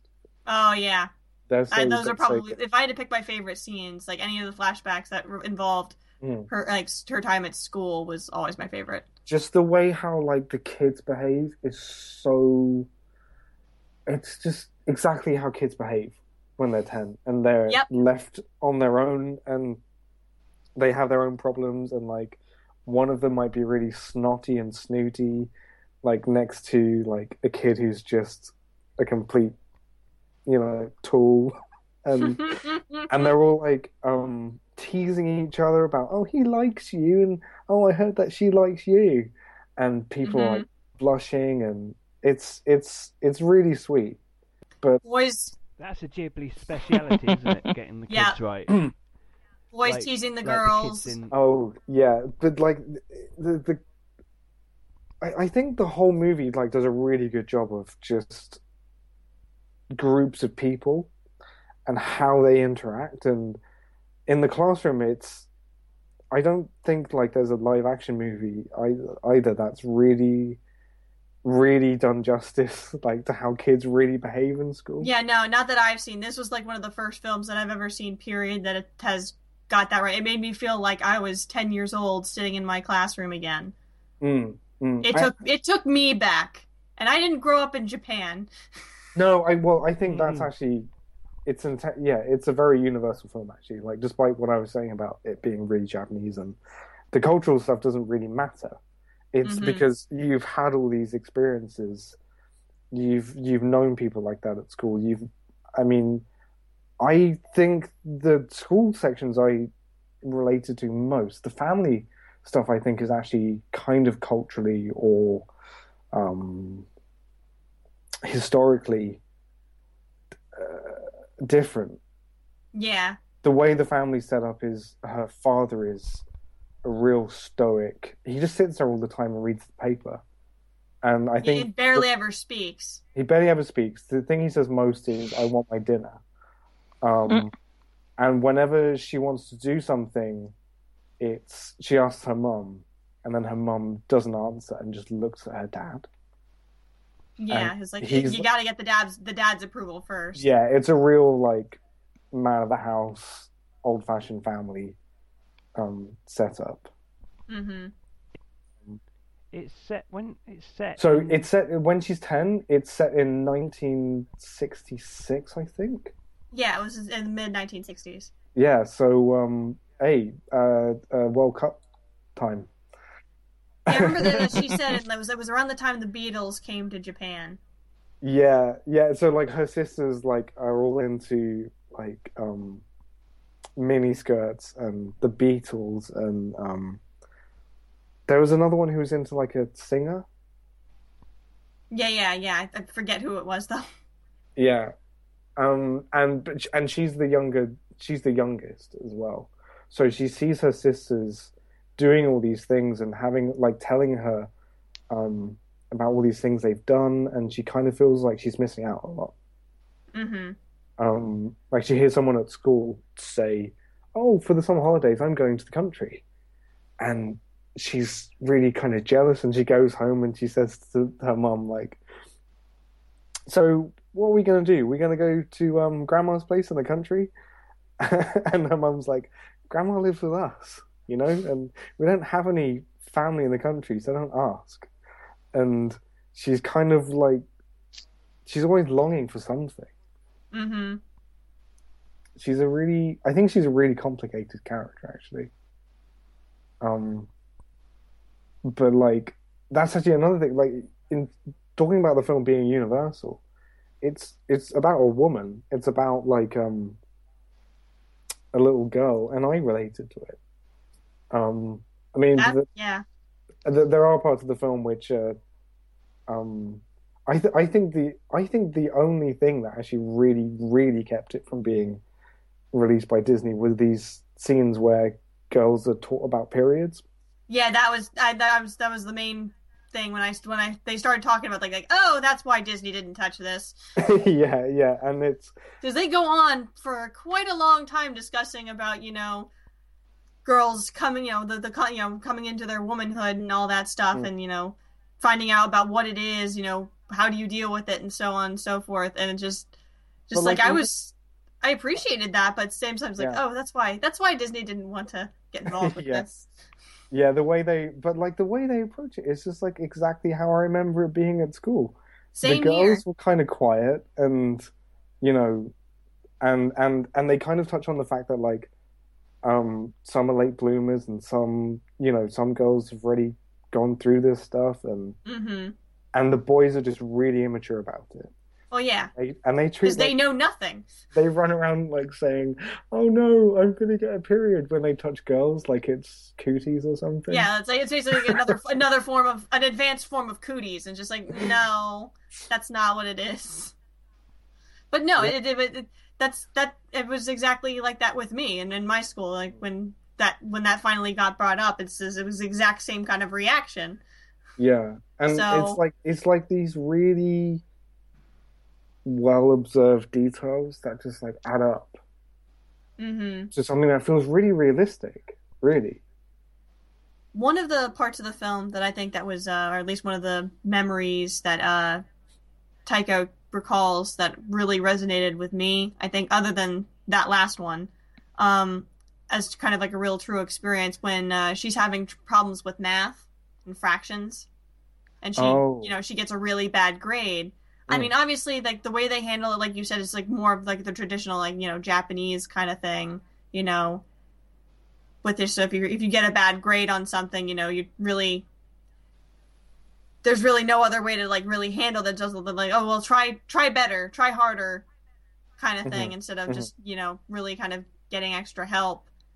But it's it really resonated with me because I was like I had uh, issues with that in my when in my early schooling in terms of uh, it wasn't math but it was more reading, reading and writing, and so when they have that whole discussion between her older sister and her mother, it really that's what I think of, of all the other points in the film. That's the one that majorly hit home for me as as you know kind of true to life. Though I'll admit I think my family handled that a lot better than uh, than Taeko's family did. yeah, it's it's like she the when it when it flashes back to the sixties, um, it really does seem like a different kind of age. hmm and yeah, things about like I don't know. Yeah, I, I, I, I'm, I'm with you on that. It's like, yeah, I don't, I don't know if my family would quite be that, would be quite that cruel, but, but I, um, I think it was, yeah, it was realistic. Yeah. Um, Oh man, that was that was that was I, I I almost had to pause the movie when I was watching that scene. Like, oh my god, I'm I'm I'm getting too many flashbacks. Or I'm getting too many flashbacks myself. Darn it, movie. You make me feel things. So many things. Damn it, Takahata. yeah, it's, it's great. It's just, he, this is actually, so, um, when she remembers her life when she was 10, the animation style is kind of different. Yeah, I was gonna bring that up next because as they, they they it alters between like this really lush kind of full of life kind of style and the when it's the modern day when it's you know her Mhm. going to the farm and working on the farm. It's very lush and vibrant. Whereas with the um her memories, it's more kind of faded and um brighter colors and. How It's like, about- it's like all pastel colors and Yeah, it's, it, everything, yeah, like you said, it's, and more traditional kind of like animation you know animation style as opposed to like the real like almost more realistic style and like the more modern you in in the modern day setting Yeah, yeah, yeah, and and and that kind of it's it seems to like imply something about how she's remembering this stuff. Mhm. like she's not remembering it super clearly. There's No. some stuff which is vividly like that she vividly remembers, like when her family tries pineapple. yeah But there are other things like encounters she had with boys um, just uh, in in school and things like that, where everything just like falls away at the edges. Kind of like um, so like the weird thing about talking about this film is that it came out in 1991. Mhm. Um, and but we've kind of we've already seen that. We saw that with um, Princess Kaguya. It's Yeah. the same kind of thing going on with the backgrounds, and here he's using it to talk about like how people remember things. Uh, but yeah, when when when she goes to Yamagata um, in the in the countryside and she's picking safflower, and safflower, I didn't know about this, and it's okay because the film kind of gives gives you gives you a crash course, but Yeah, it teaches you. it's it's used to to make rouge. It's um, it's like a. It looked like a dandelion to me, but it's not. Yeah, kind of. something else, and it, it it's like a um, it's a flower which um, the petals are used and they're fermented and they get turned into rouge. Yeah, that, I believe that was the explanation they, they gave. Yeah, and and the, that is depicted like with real precision. The flowers are drawn unbelievably precisely, Oh yeah. um, and it's actually um, I I'm not going to get the chance to say this anywhere else, but that's the work of Makiko Futaki, who is a really really amazing animator at Ghibli. Oh It- yeah. she's like animated Ponyo running on the waves, the birds. Almost in any Ghibli movie where there are birds, she did it, and she Huh. had a real knack for like natural things. And like for a year, that was all she did. She drew those safflowers, and she got really really they were beautiful looking safflowers. Mm. I want to see the actual plant now. But like that, those sorts of scenes for me are Takahata, like something really specific about just showing ev- showing someone's pr- everyday process, like Mhm. how they do something. Um, it's kind of almost like a documentary. It really is. It really is kind of more like a documentary than an actual like you know. and the backgrounds are really really detailed in these scenes because they're depicting the countryside and it it it um it feels really lush It does. It does very and you much can so. see every tree and it's interesting because after making this movie Takahata actually said he went too far Really. yeah he thinks that he went needlessly too far with the depiction of every little detail and his next movie was My Neighbors the Yamadas. Oh, haha. So he like went and oh no, that's a com- forget it. Wait, what? His next movie was actually Pompoko, Oh, okay. All right. but I, I do remember him saying when he was when he was making um, Yamada's that um, he felt only yes they went too far when it came to He definitely went too far with Pompoko. hey, hey. when it when it came well basically when it came to drawing things which you could um, suggest basically i mean and i wouldn't change only yesterday because i love it i love how lush it is and there are just like there are details like just when cars are driving they'll animate the reflections and in the wind in the windows and and in the water, if it's been if, there's water on the on the road too. I remember spying that a couple times. Yeah, Yeah. yeah, exactly. And uh, but it's interesting that he he parted ways from that style a bit.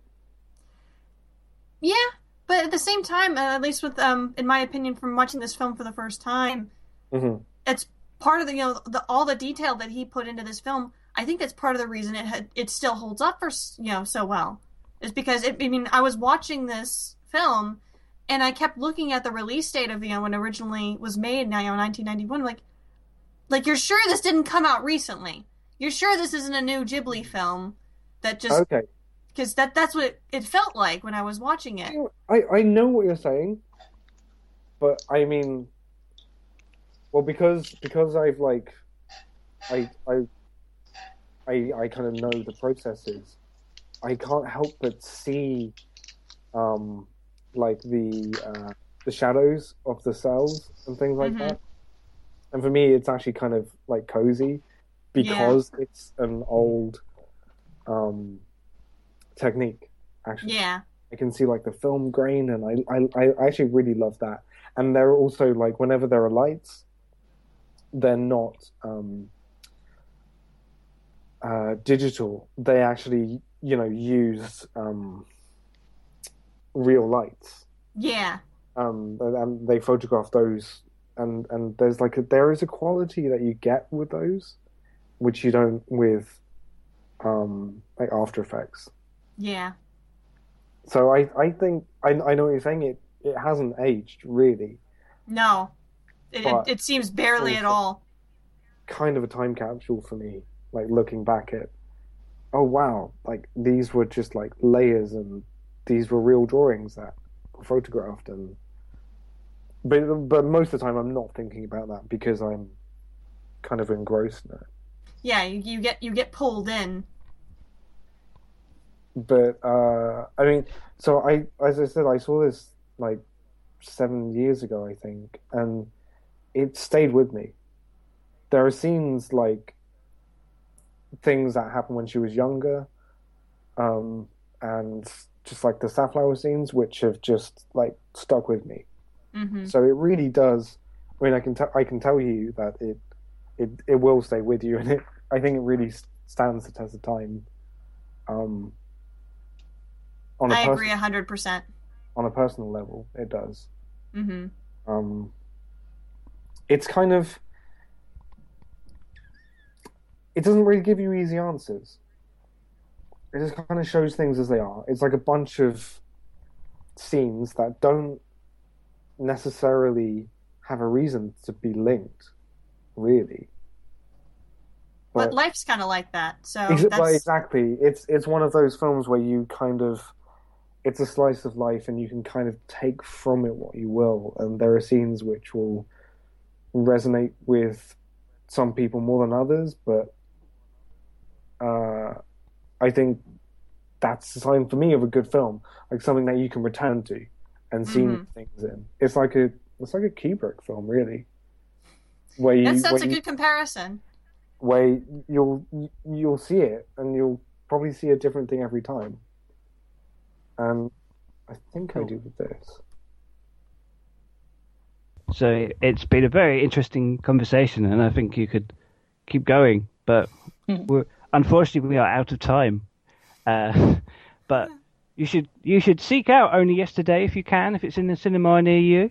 Um, It's worth it. yeah, uh, definitely check out Rachel's review on the website. And big thanks to GKIDS for sorting us out with getting to watch it.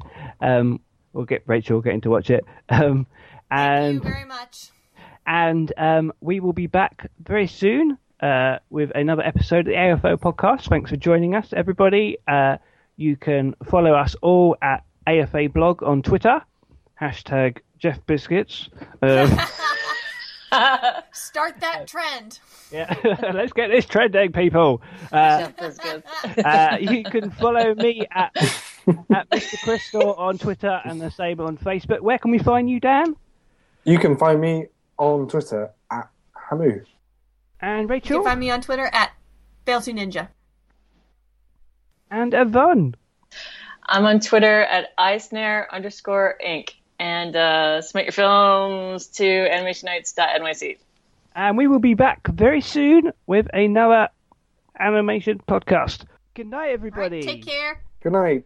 Good night. Bye. Jeff Biscuits. Bye.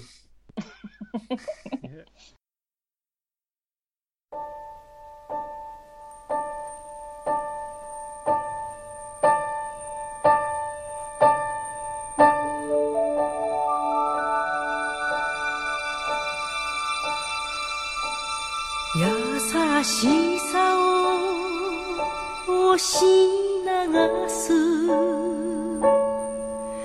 愛それは川 To just say like, oh, what does that mean? Like, oh, how does Yeah, that work? yeah. Or and just um, Jeff biscuits. Jeff Jeff Yeah. Jeff Biscuits. That needs to be like the new uh, the new running joke with the podcast guys. said like inquisitively. Jeff biscuits. Hashtag Jeff Biscuits. Yes, but I, some, I need to make that hashtag. Jeff biscuits. Let's get this, let's get this trending. Um, Uh, so, so um, this episode is sponsored by Jeff Biscuits. Unofficially sponsored, but sponsored nonetheless. When you just don't feel like cake. so so Everybody needs just the right amount of fuel to get going in the morning. For some, a nice McDonald's egg and cheese bagel is just enough to do it. Others might prefer a McDonald's bacon, egg, and cheese bagel. Or perhaps a sausage, egg, and cheese bagel. And there are those where nothing will do but a hearty McDonald's steak, egg, and cheese bagel. Four different breakfast bagels to get you going. Tomorrow morning, give your engine a head start at participating McDonald's. Ba-da-ba-ba-ba. Some places promise you a change of scenery. Others show you the world in a whole new light. Take Islamorada. Between the brilliant sunsets, azure skies, warm, clear water, and endless activities, including legendary sport fishing and diving, Islamorada will take you places you've never been before, in more ways than one. For more about Islamorada and the latest safety protocols, visit flakeys.com slash Islamorada.